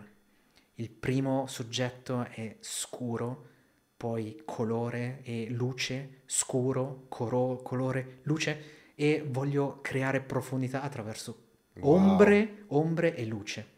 Infatti lui in quel periodo promuoveva i suoi libri. Lui ha Sì. scritto due libri. Uno è, ehm, scri- cioè i due libri sono Scrivere con la luce, in cui il primo volume è Ombre e luci e il secondo è il colore. E infatti questo è- fa parte anche delle mie lezioni di after. Sì. Lì metto Cioè- sempre dentro tutto. Perché cioè lui eh, costruiva la fotografia attraverso questi elementi qui, quindi ombre e luci e colore. Infatti se guardi, che ne so, anche eh, L'ultimo imperatore di Bertolucci, è Mhm. sempre sua la fotografia, ogni periodo dell'imperatore, cioè da bambino fino a vecchio, eh, la fotografia è- ha un colore predominante Sì. in base al periodo dell'imperatore. Quando lui è piccolo la luce è gialla, arancione, piano piano diventa a blu quando esce dalla, Sì. dalla casa e poi da vecchio è verde. Se guardi i vari periodi del, del film. Sì. E poi la cosa bella è che il film è montato invece un po' avanti e indietro. Ok. Quindi ti ritrovi con dei fotogrammi particolarmente gialli, con dei fotogrammi verdi, scuri, Ok. eh, fotogrammi blu, ma luce proprio blu. Quasi ad- evidenziare quei Sì. momenti e quindi... Sì, sì, lui, sì, sì, lui sì. infatti scriveva con la luce e col colore. Senti, Tai, noi, noi siamo... Cioè, ha capito altro mondo. quello. Noi siamo due appassionati di, di cinema, no? Io per l'aspetto più fotografico, colori, eccetera, e anche di design, perché tengo molto d'occhio il- la parte di design e lui, e anche lui per la parte di visual effects, eccetera. Sceneggiatura. Sceneggiatura, sì, sì, sì. Eh, certo. Facciamo un altro cineforum perché voglio, Ah, fa- voglio far vedere a Chris co- qua- com'è l'ambiente eh, di, di- di- comunque te che dirigi tutta la parte di, di cineforum, che porti il film. Secondo me, eh, Chris ti, Eh, piacerà- ti, ti piacerebbe tantissimo. sì, eh. Eh, guarda, il cine- i cineforum nascono, anche qui c'è la storia, nascono proprio nel periodo della Nouvelle Vague. Mhm. Ok. Perché durante il periodo della Nouvelle Vague, voi considerate che non- mh, stiamo parlando degli anni 50, no? fine anni Ok. 50 così, non c'era la televisione. Chiaro. Quindi, se tu volevi vedere un film, one shot, andavi al cinema, lo Certo. vedevi una volta, fine. Fine. Quindi i cinema d'essai, nati in Francia durante il periodo della Nouvelle Vague, era perché i critici cinematografici dovevano rivedere il film, Sì. Dovevano scrivere un pezzo sul film, quindi lo, lo riproiettavano le cose. Quindi loro organizzavano dei cineforum per rivedere il film ed era l'unica occasione, non c'era televisione Sì. all'epoca, no? E quindi, infatti, il, il film di Bertolucci eh, su ehm, The Dreamers, no? Mhm. racconta proprio di quel periodo lì, dove la gente andava lì e voleva sedersi in prima fila perché e- e- eri il primo a ricevere l'immagine, eri Sì. davanti a tutti. Quindi quando vedevi l'immagine dello schermo era la prima, eri davanti a tutti, eri il primo a ricevere l'immagine del film, Sì. no? Lì si è, si è costruita la critica cinematografica vera e propria, lì si è creato Mm. tutto il mondo moderno del cinema, ehm, con- perché lì si formano i critici cinematografici che massacrano tutti i film di quel periodo lì, no? Sì. E- e iniziano Esatto. a farli.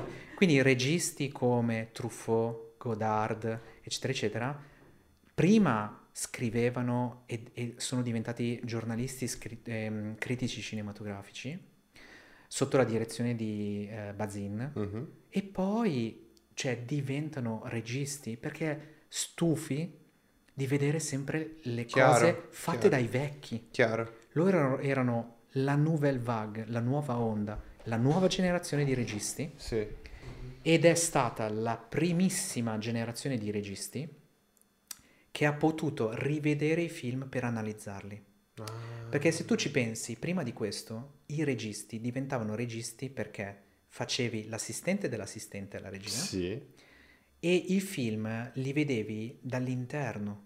Li vedevi dalla produzione. Sì. Quindi da assistente dell'assistente dell'assistente sfigato diventavi magari l'assistente e poi dopo diventavi il regista, Regista. no? Loro invece, il cinema, sono la prima generazione che lo studia, Mm. che guarda il film e dice questa scena non mi piace, non mi coinvolge, non, non- Sì, non mi funziona e lo vedono da, da un, da pubblico. chiaro. Quindi la loro visione del film è totalmente innovativa. Infatti il, il periodo della Nouvelle Vague è cioè, proprio c'è il cinema prima della Nouvelle Vague e il E cinema dopo. dopo. la Nouvelle Vague. Quello è un periodo importantissimo Sì. eh, e l'hanno fatto loro. Anche la politica dell'autore, che l'hanno scritta loro. Cioè, chi è che ha fatto il film? Perché prima della Nouvelle Vague il nome più grande era, poteva essere il produttore come l'attore Sì. no? Non era il regista. Spesso il regista si cambiava. Sì. Eh, il Mago di Oz eh, l'hanno cambiato, Cleopatra l'hanno cambiato, non so, quattro registi hanno cambiato. Ok? Cioè il regista era una figura che si poteva cambiare. Ok. Non era Eh, l'autore. Ok. Truffaut, Godard e, e tutti gli altri si domandano, ma chi è che firma il film? Sì. E lo decidono loro. E sai chi prendono come esempio? Hitchcock. Hitchcock. Perché? Perché loro dicono Hitchcock non ha, Un vero mai, autore. non ha mai scritto una storia Sì. dei suoi film. Sì, sì. Non ha, cioè, capito, lui non l'ha mai scritta, perché il, il dibattito era, però il regista non scrive la storia, quindi non puoi essere l'autore, no? Invece eh, ho detto vero autore, vero regista. Ma loro dicono l'autore del film è il regista perché se io questa storia la do in mano a Hitchcock o la do in mano a un altro regista, i due mi faranno due film totalmente Diversi. diversi. Quindi se la fa Hitchcock è il suo il film, perché lui Chiaro. metterà la sua impronta Sì. e lo farà come vorrà lui, col suo modo di fare film. Con i suoi effetti vertigosi. Sì. Eh? Con i suoi effetti vertigo. Esatto. Effetti vertigo. sì. Beh, cazzo, lui ha inventato delle certo. cose incredibili, sì, sì. eh? Cioè. E quindi mm, loro prendono come modello Hitchcock, proprio perché Hitchcock non, non è, un- non è considerato un regista d'autore, no? Sì. Come all'epoca, non so, Fellini, che comunque si scriveva le sue storie, si faceva Sì, le sue sì, cose. Era un regista regista che faceva film di intrattenimento, ma che però per loro era un autore. Infatti è famosissimo il libro scritto da Truffaut che intervista Hitchcock. Quello è uno dei libri fondamentali perché studia cinema, no? E quello va letto tutto. Cioè, quello te lo devi leggere tutto per forza. Sì. Vabbè, ragazzi, mi sto annoiando Chris- con delle robe che Chris- non c'entrano niente. No, No. Noi, io, io immagino Chris che adesso sta studiando e io da, da- da con- continuo a interessarmi a questo tipo di cose e sto facendo una lezione, una lezione intera sul, Guarda, sul cinema, sul, sul, cinema c'è, sulla motion. mm, Cioè, cioè, il cinema è una- un'arte eh, molto moderna, molto Sì. contemporanea, perché eh, non c'è il concetto di artista da solo che si fa le cose, eccetera, eccetera, Chiaro. no? Cioè, lì devi, devi ragionare con un team, Con un team intero. molto grande, no? Cioè, con Enormi. tantissimi reparti, e quindi devi... eh, cioè, è, è bellissima come cosa, cioè, Sì. è veramente quello che ci caratterizza come persone, no? Cioè il cinema non... cioè, è, molto, è, tut- è- è diverso proprio da tutto il resto. sì. Eh, e- e- e detto questo, pa- eh, aver parlato di, di questa cosa qui, di aver- avere questa visione sul cinema, come lo vedi oggi il cinema eh, che viene completamente, come, come posso dire, commercializzato? Però E- l'aspetto commerciale del cinema, come ti dicevo, è un aspetto che a me interessa. Chiaro, chiaro, però oggi con Netflix Prime c'è una corsa che eh, continuano a produrre roba, Sì, sì. roba senza, senza un- un- Ma Per- stanno producendo, è quello l'importante alla fine. cioè, Mm, non lo so, Tu dici che non hanno qualità? non c'è qualità. Ok, ma questo però riguarda tutti i periodi del cinema. Ok, Cioè, mh, ti faccio un esempio. Quando è nato il cinema sonoro, Mhm. ok? Eh, i, re- i registi che erano nati nel periodo del muto, e ti parlo di Hitchcock, Sì? Hitchcock era contrario al sonoro, per esempio. Ah, ok. Il sonoro però ha fatto uscire una quantità di film brutti, ma, ma Sì, brutti, sì, sì, capito? Perché? Perché quando è nato il sonoro tutti hanno detto, cavolo, finalmente possiamo spiegare una storia, no? In mani- cioè, con un- cioè che si capisce. Sì. Perché prima del sonoro, per, tu per spiegare che quella persona era gelosa, dovevi o mettere il cartello, questa persona Sì. eh, sta guardando in maniera gelosa, oppure era, era impossibile, cioè dovevi ragionare con la pantomima, che è quella tecnica recitativa molto forzata, no? dove eh, facevi i gesti, quelle Sì. robe lì. Quindi, mh, quando nasce l'audio, ne escono fuori una marea di film orribili, Orribili. solo perché inquadravano, tu parlavi, potevi spiegare la storia, inquadravano te, no? Sì. Parlava lui, inquadravano Inquadravi lui.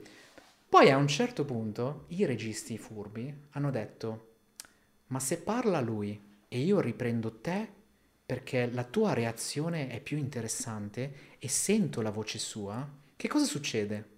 Capito? Quindi esce una tecnica che butta fuori una marea di cose brutte, ma a un certo punto dicono, cazzo, però questa tecnica mi permette di fare delle scelte molto più interessanti, no? Quindi ogni volta che c'è una rivoluzione, purtroppo c'è questa cosa qua del buttare fuori la roba perché... buttare- mm, cavolo, abbiamo scoperto l'audio, bene, allora facciamo 100.000 film Sì. così. Oppure il colore. Abbiamo scoperto le pellicole a colore, facciamo 200.000 film con A le pellicole a colori. E poi magari non avevano senso. Sì, sì, sì. È solo sperimentazione perché è una cosa nuova. Gioca- dici- giocavano sul fatto che eh, il pubblico lo attraevano con quello. Sì. Ah, questo film è a colori, vieni a vederlo. Poi lo guardavi, era una merda di film. Sì, sì, sì, Ma è normale. sì, sì. Ma Quindi- guarda, Mi farò un esempio bruttissimo di tipo tecnologia che cerca di, di- di mettere in scena le case produttrici. L'ultima proprio pellicola- il film bruttissimo è stato Dragon Ball Evolution, non so se voi l'avete visto. Dragon Ball Evolution no. No. cagata di film non c'entra niente con Dragon Ball, ma Ah. state praticamente 10 riprese di praticamente 5 minuti di tutto il film Ok. di una, ma- una macchina in super mega slow motion di, di liquidi. Sì, sì, sì, sì, hanno, hanno usato all'estremo la, la tecnologia Sì. per solo, è show off. Show off. Sì, ma anche per esempio il cinema in 3D, gli, gli schermi in 3D con gli Sì. occhialini, no? Dove eh, magari mh, film che esce solo perché quello ti tira il coltello addosso e c'è l'effetto che ti arriva. Sì, sì, sì, Tutto il film ruotava intorno a sta roba e tu dici, ma Sì, perché c'è... Sì, no? sì. Eppure magari è un film che è uscito, è costato niente e ha attratto pubblico perché Chiaro. c'era una tecnologia nuova dietro, no? Però questa poi ha creato una serie di magari eh, di, mh, di sperimentazioni interessanti. Poi 3D in realtà è morto. Sì. Ma vabbè, lì è un caso un po' particolare. Sì, sì, sì. Eh, l'unico film che è uscito in 3D che è stato spettacolare è Avatar, che Sì. lo, stanno- lo sta facendo. Sta- Sì. Fa con comodo, eh. Devo dire Dopo, che... cos'è? 15 anni, no? Sì, devo dire che sta facendo veramente con comodo. È uscito l'altro giorno il trailer. Sì, sì, Spielberg Sì, sta, sta facendo veramente con comodo. E ha fatto con comodo. No, Però- tra l'altro mh, guardavo, è uscito una, una puntata di Slim Dog, non so se li seguite. Su Slim. Dog. Ok. Su, sulla, su come il primo film che ha fatto James Cameron. Vabbè, quello è interessante. Ca- sì, sì, sì, sì. super interessante. No, eh, eh, James Cameron tra l'altro è- ha, fatto, ha- ha- fatto anche il record eh, mondiale del mondo di immersione, robe simili. Sì, o era eh, Spielberg, non mi ricordo. No, no, è lui perché È lui, è lui, sì, appassionato eh, di mh, immersioni. Ah, Ehm, esatto. Infatti Titanic, eh, sai che lui è andato veramente al Sì, Titanic, sì, cioè sì, lui è sì, andato sì. giù proprio a vederlo il Titanic. Sì, sì, no, lo so. Dal- Davvero. E quindi tu pensi che questo, questo momento del- dei- delle- di Netflix Prime Sì, cioè, è- sia un momento di transizione dei film in cui Sì, tirano, eh, tirano cioè, fuori... è, è un nuovo modo no, di, mh, eh, di far uscire un film, che non Sì. è quello di andare al cinema. Sì. Allora buttiamo fuori, vediamo come Mettiamo- viene. no? Esatto. Cioè, in realtà, pe- per una cosa buona, dietro ci sono 200.000 film che fanno cacare. Chiaro. Ok, Cioè tu adesso magari parli, che ne so, di Sergio Leone, ok? Quel Sì. periodo lì di Sergio Leone, lui ha fatto veramente dei capolavori, no? Sì. Ma, ma tu sai che in quegli anni lì uscivano 100 film western italiani? Sì. All'anno?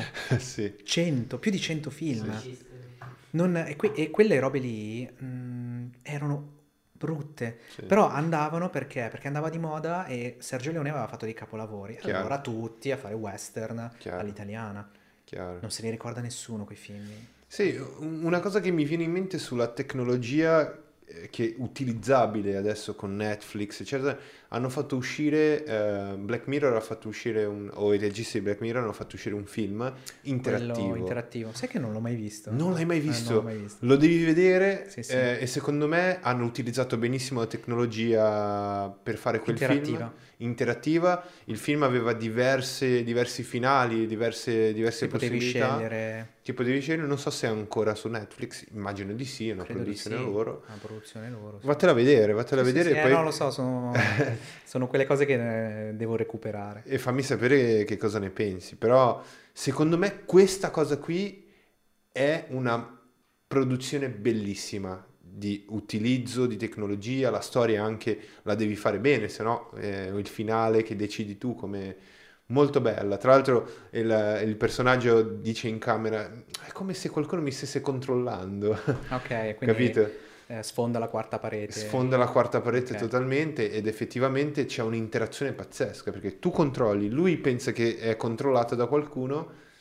A me è venuta una crisi esistenziale quella. Sì, sì. film. No, ma sai cos'è? Che ci sono, ci sono nella storia del cinema dei film che veramente precursori, no? Cioè, non so se avete mai visto Elsa Popping. No? Ok, è un film degli anni 30-40. Ok. Quindi ti parlo di Sì, roba sì, sì, sì. E cioè è un film che è fuori di testa. Cioè, guardatelo perché mh, tra l'altro dura pochissimo. Hai dura preso appunti, Chris? un'ora, un'ora e qualcosa, ma robe tipo che gli attori strappano la pellicola del... Che cioè, storia. Sì, eh, o, o- cioè, sai, sai la classica pellicola che ballano e Sì, ci sono sì, loro- sì, e ci sono loro che si arrampicano, cioè fanno delle cose pazzesche in quel film lì. Lo devo vedere. Ne- eh, guardatelo, è un film ovviamente credo in bianco e nero. Sì. Eh, sì, beh, cioè, ci sono de- de- dei film che comunque non sono mh, conosciutissimi, ma che hanno s- sperimentato Sì. eh, cioè questa cosa qua di, di parlare al pubblico piuttosto che cioè, incredibili. Che bello. che bello. Questa è stata una, una altro che una puntata, è stata una, una lezione di una lezione sul cinema, su Sì, tutto. eh, non lo so, magari eh, cioè, o rimanevamo in tema, però il cinema a me mi, mi- mi viene sempre fuori perché poi mi piace, quindi Sì. ne parlo sempre. No, beh, eh, secondo me è tutto, è tutto collegato. Alla fine la puntata non è, non è su un tema specifico, la puntata è su di te. Eh, se questi temi, e si vedono che questi temi ti appassionano, eh, alla fine, alla Sì, fine è giusto trovo, parlarne. ci trovo sempre delle- degli spunti interessanti sul cinema, no? Sì. Sul cinema che poi negli ultimi serie televisive, stiamo- cioè nel senso, sì, sì, eh, parliamo di un mondo che ormai è un mix di cose, no? Cioè ci sono cose tipo tutto l'universo Marvel è, una- è come se fosse una Una serie, serie. una serie, oppure ci sono serie che diventano film, non so, eh, True Detective è Certo. praticamente un film lungo, Sì, sì, sì, sì. tendenzialmente, no? Cioè ogni stagione è un film lungo. Ehm, quindi ci sono proprio cioè, i due generi che si mischiano e poi il budget è- ormai stiamo Sono parlando di budget che mh, cioè mentre una volta le serie televisive avevano veramente un decimo se non di meno rispetto a un film ora i budget per le serie Oh, cioè, alle stelle. alle stelle so, adesso si parla del Signore degli Anelli no? Lo, sono- lo criticano molto. È già uscito, no? no no no Ah. eh, de- deve ancora uscire Ok. però è tipo la serie non so quanti saranno otto episodi Mhm. è costata 400 milioni Fantastico. Mm, 400 milioni. 400 milioni. Porca Cioè, puttana. mm, comunque ci sono film che, cioè anche se tu dividi 400 milioni per gli 8 Sì, sì, sì.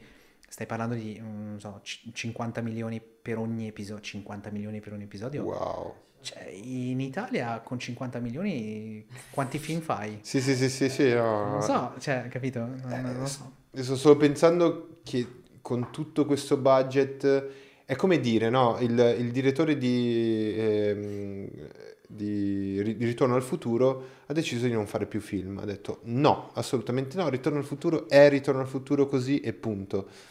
Fare una serie sul Signore degli Anelli può deludere un po' le aspettative.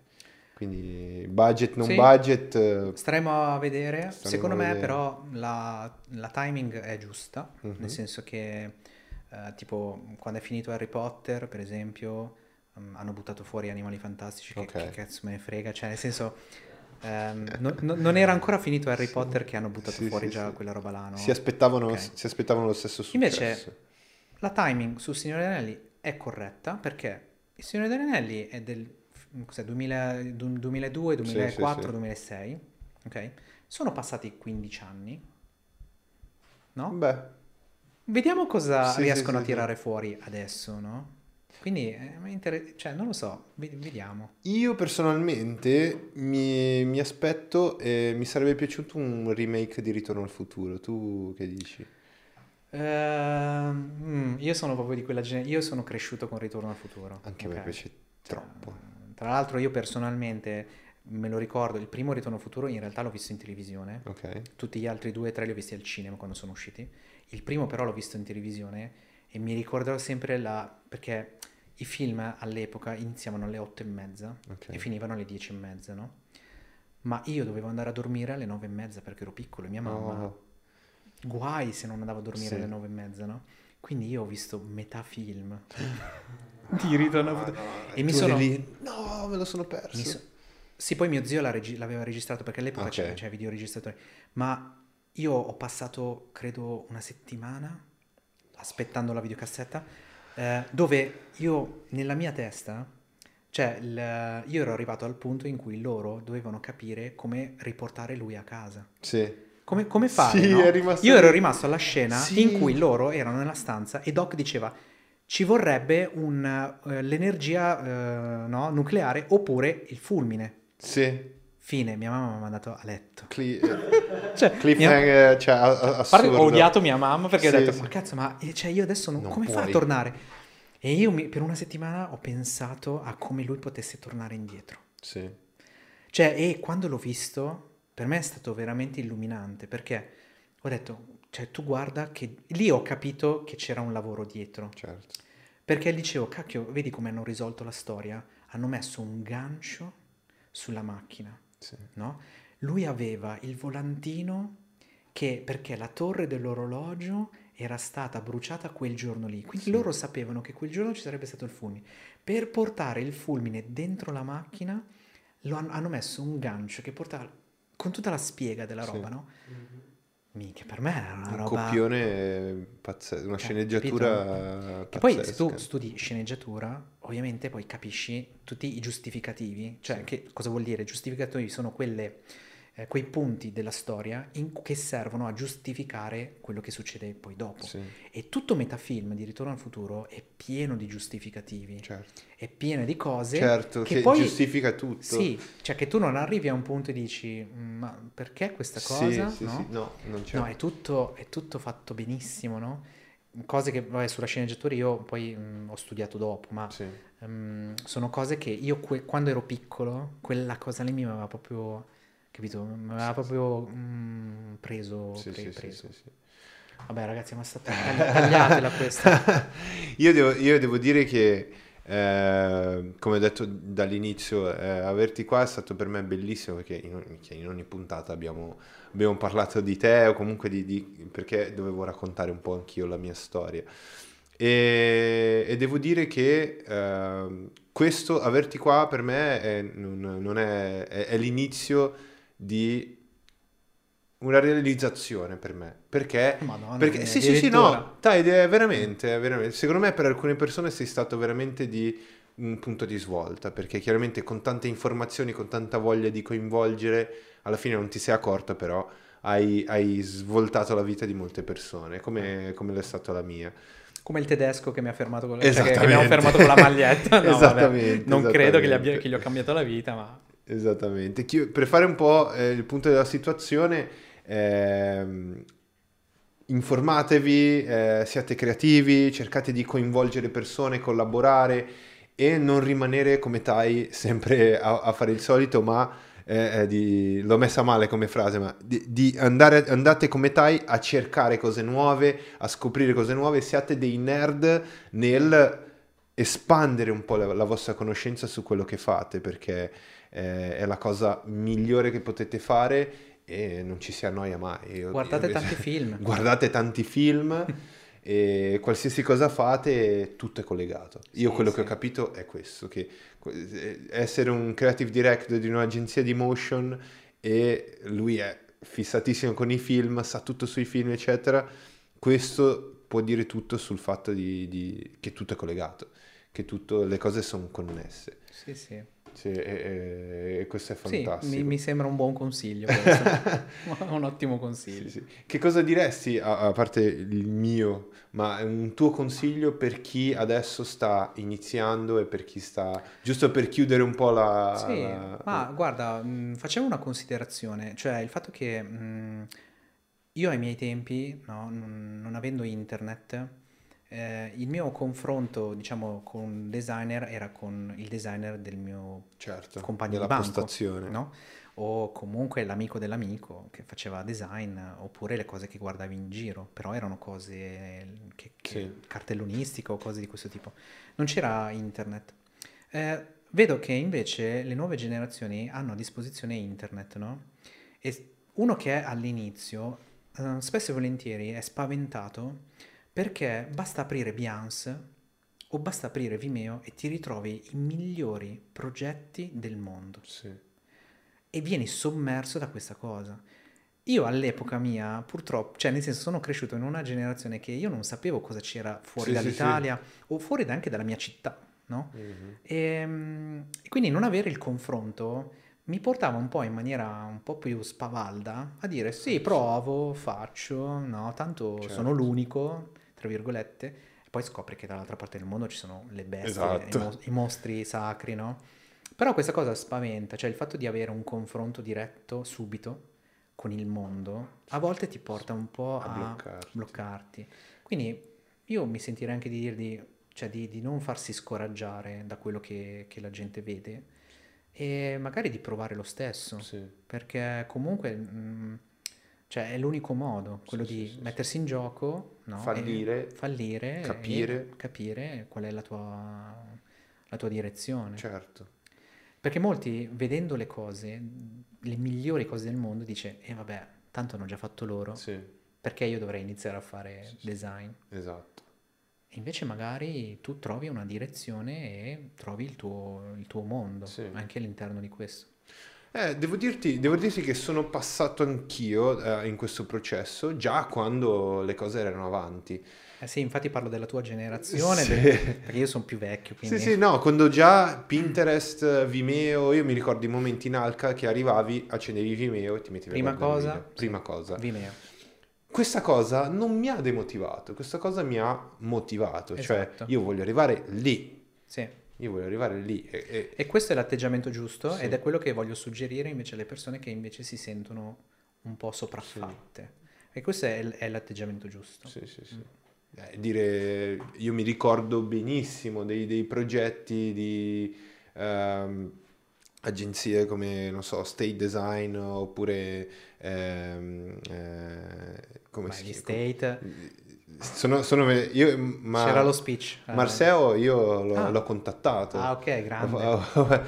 Tra le mille cose che ho fatto, tai, di, di robe pazze, di figure di merda, come, come ho fatto con voi, che ho mandato la mail e dopo un'ora ero lì. Hai a- contattato loro? Ho Io- contattato Marseo e ho detto, ah, ciao, che cosa mi consigli là di Ah, qua? giusto, è vero, ma perché loro sono... Lui è brasiliano Ah, e ha aperto lo studio a Los Angeles. Io l'ho Madonna contattato, lui mia. mi ha risposto, abbiamo chiacchierato. Cioè, Ah, è un personaggione. Cacchio, ma se venivi a Barcellona, cioè... cazzo, lo conoscevo. Lo, lo conoscevi di persona. Dai, spero che ci sia l'anno prossimo. Io adesso penso che prenderò i biglietti. Tri- Chris, ci andiamo? Anno Ci andiamo all'off. prima, Un anno prima. Ci andiamo all'off. Eh, dai, sicuramente ci sono un migliaio di cose che potevamo parlare. Magari facciamo una puntata 2.0 eh, in futuro, perché no? Magari, magari con eh, un altro ospite. Se, se vuoi portare qualcuno e intervistarlo insieme a me, io sono super. Lo dico a tutti, nessuno ha avu- ha avuto mai il coraggio di farlo, quindi. Sì, sì, sì. No, è, inter- è super interessante. Sì, sì, sì. Ehm, Poi trovo che, mh, eh, cioè, mi, mi piacciono molto quando non conosco la persona Ok. e magari ascolto e dico, ah, guarda Sì. che roba interessante, no? Cioè, mm, questo non lo conoscevo. Ma anche le persone che conosco, ti dirò la verità, mi interessa sentirle perché mh, io non ho l'opportunità di conoscere una persona a livello Sì. lavorativo o in questo modo, perché mi fa un po' strano sedermi a un tavolo, Chiaro. magari a un ristorante e dire Ma tu come hai iniziato? cioè, ma, dove siamo, capito? Sì, sì, siamo sì, a un ristorante, parliamo di cazzate, no? Sì, sì, sì, sì. Cioè, quindi questo, questo podcast è, è interessante è per questo, perché tu puoi fare quelle domande che non faresti Sì, in, un- in un'occasione tipo aperitivo Sì. o cena, no? sì, sì, sì. E qui lo puoi fare. Esatto. Tra l'altro ti- te lo dico, secondo me ti interessa. Noi apriremo un format, un altro format sul canale, oltre al podcast, Ah, e parleremo di cinema. Parleremo di film e cinema, parleremo di, di- vabbè, dei title. Mi, mi stai, mi stai invitando a ti nozze. sto- ti- allora, lì proprio, ciao, bro. Io, io- io ti direi di partecipare a questo format, poi vediamo con i tempi, con le robe, ci, Sì, sì, ti, ti aggiorno. Il format sarà, ehm, lo sto dicendo anche a- alle persone, sarà eh, sui title, quindi la realizzazione, eccetera, ce la studiamo prima di, di fare la puntata e poi eh, effettivamente il film, il contenuto in sé. Guarderemo la fotografia, i visual effects, come, che è la parte, di, bomba. la parte di Chris, e sarà un format dedicato a questo. A tante persone piace il, il cinema e noi cercheremo di, di portare un contenuto cazzeggio e anche un po' tanto, tanta roba Bello. interessante. Beh, molto interessante. Parliamone, parliamo, il format lo faremo e faremo anche altre cose che poi, che poi magari ti dico in off. Ho fatto uno spoiler. Wow, fantastico. Sì, no, sì, vabbè, sì. ma lì mi inviti veramente Sì, cioè, sì, sì. grande. Io, cioè, cinema, figurati.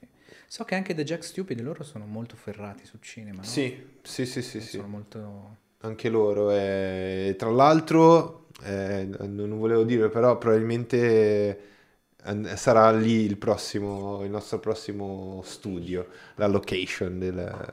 Probabilmente ci sposteremo da questo studio qua.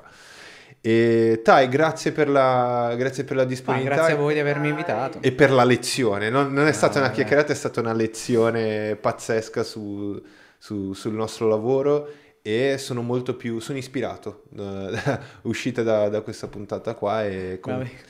Sì, vabbè. E Chris, tu che dici? Andiamo, andiamo fuori? Oh, Facciamo un'altra puntata. Facciamo un'altra puntata, dai, in futuro, in futuro organizziamo un altro- un'altra, un'altra puntata. E sicuramente, come ti ho detto, co-host quando vuoi, quando... A Giordano vengo sicuro. eh. Sì? Ok, Sì. perfetto. No, no. Allora, allora ti, ti segno anch'io su, Sì, su- sì, sì. per il 30 giugno. Tra l'altro lui fa comp- fa- ha iniziato come compositor. Davvero? Sì, non lo sapevi? Non lo sapevo. Sì. Spoiler, spoiler! Compo- compositing e visual effects. Cioè, dal compositing al visual effects e... Vabbè, ma a- questo non voglio, non voglio- non voglio anticipare Eh no, esatto, niente esatto. della sua vita, anche perché in realtà, cioè nel senso, mh, me l'ha raccontato un po' a spizzico bocconi, Sì, sì, non, sì, sì. non so bene neanche io che cosa, come è successo, eh, eh, ve lo fate Lo, raccontare. lo da- approfondiremo sicuramente, me lo Sì. segno, eh, lo approfondiremo sicuramente. sì, sì.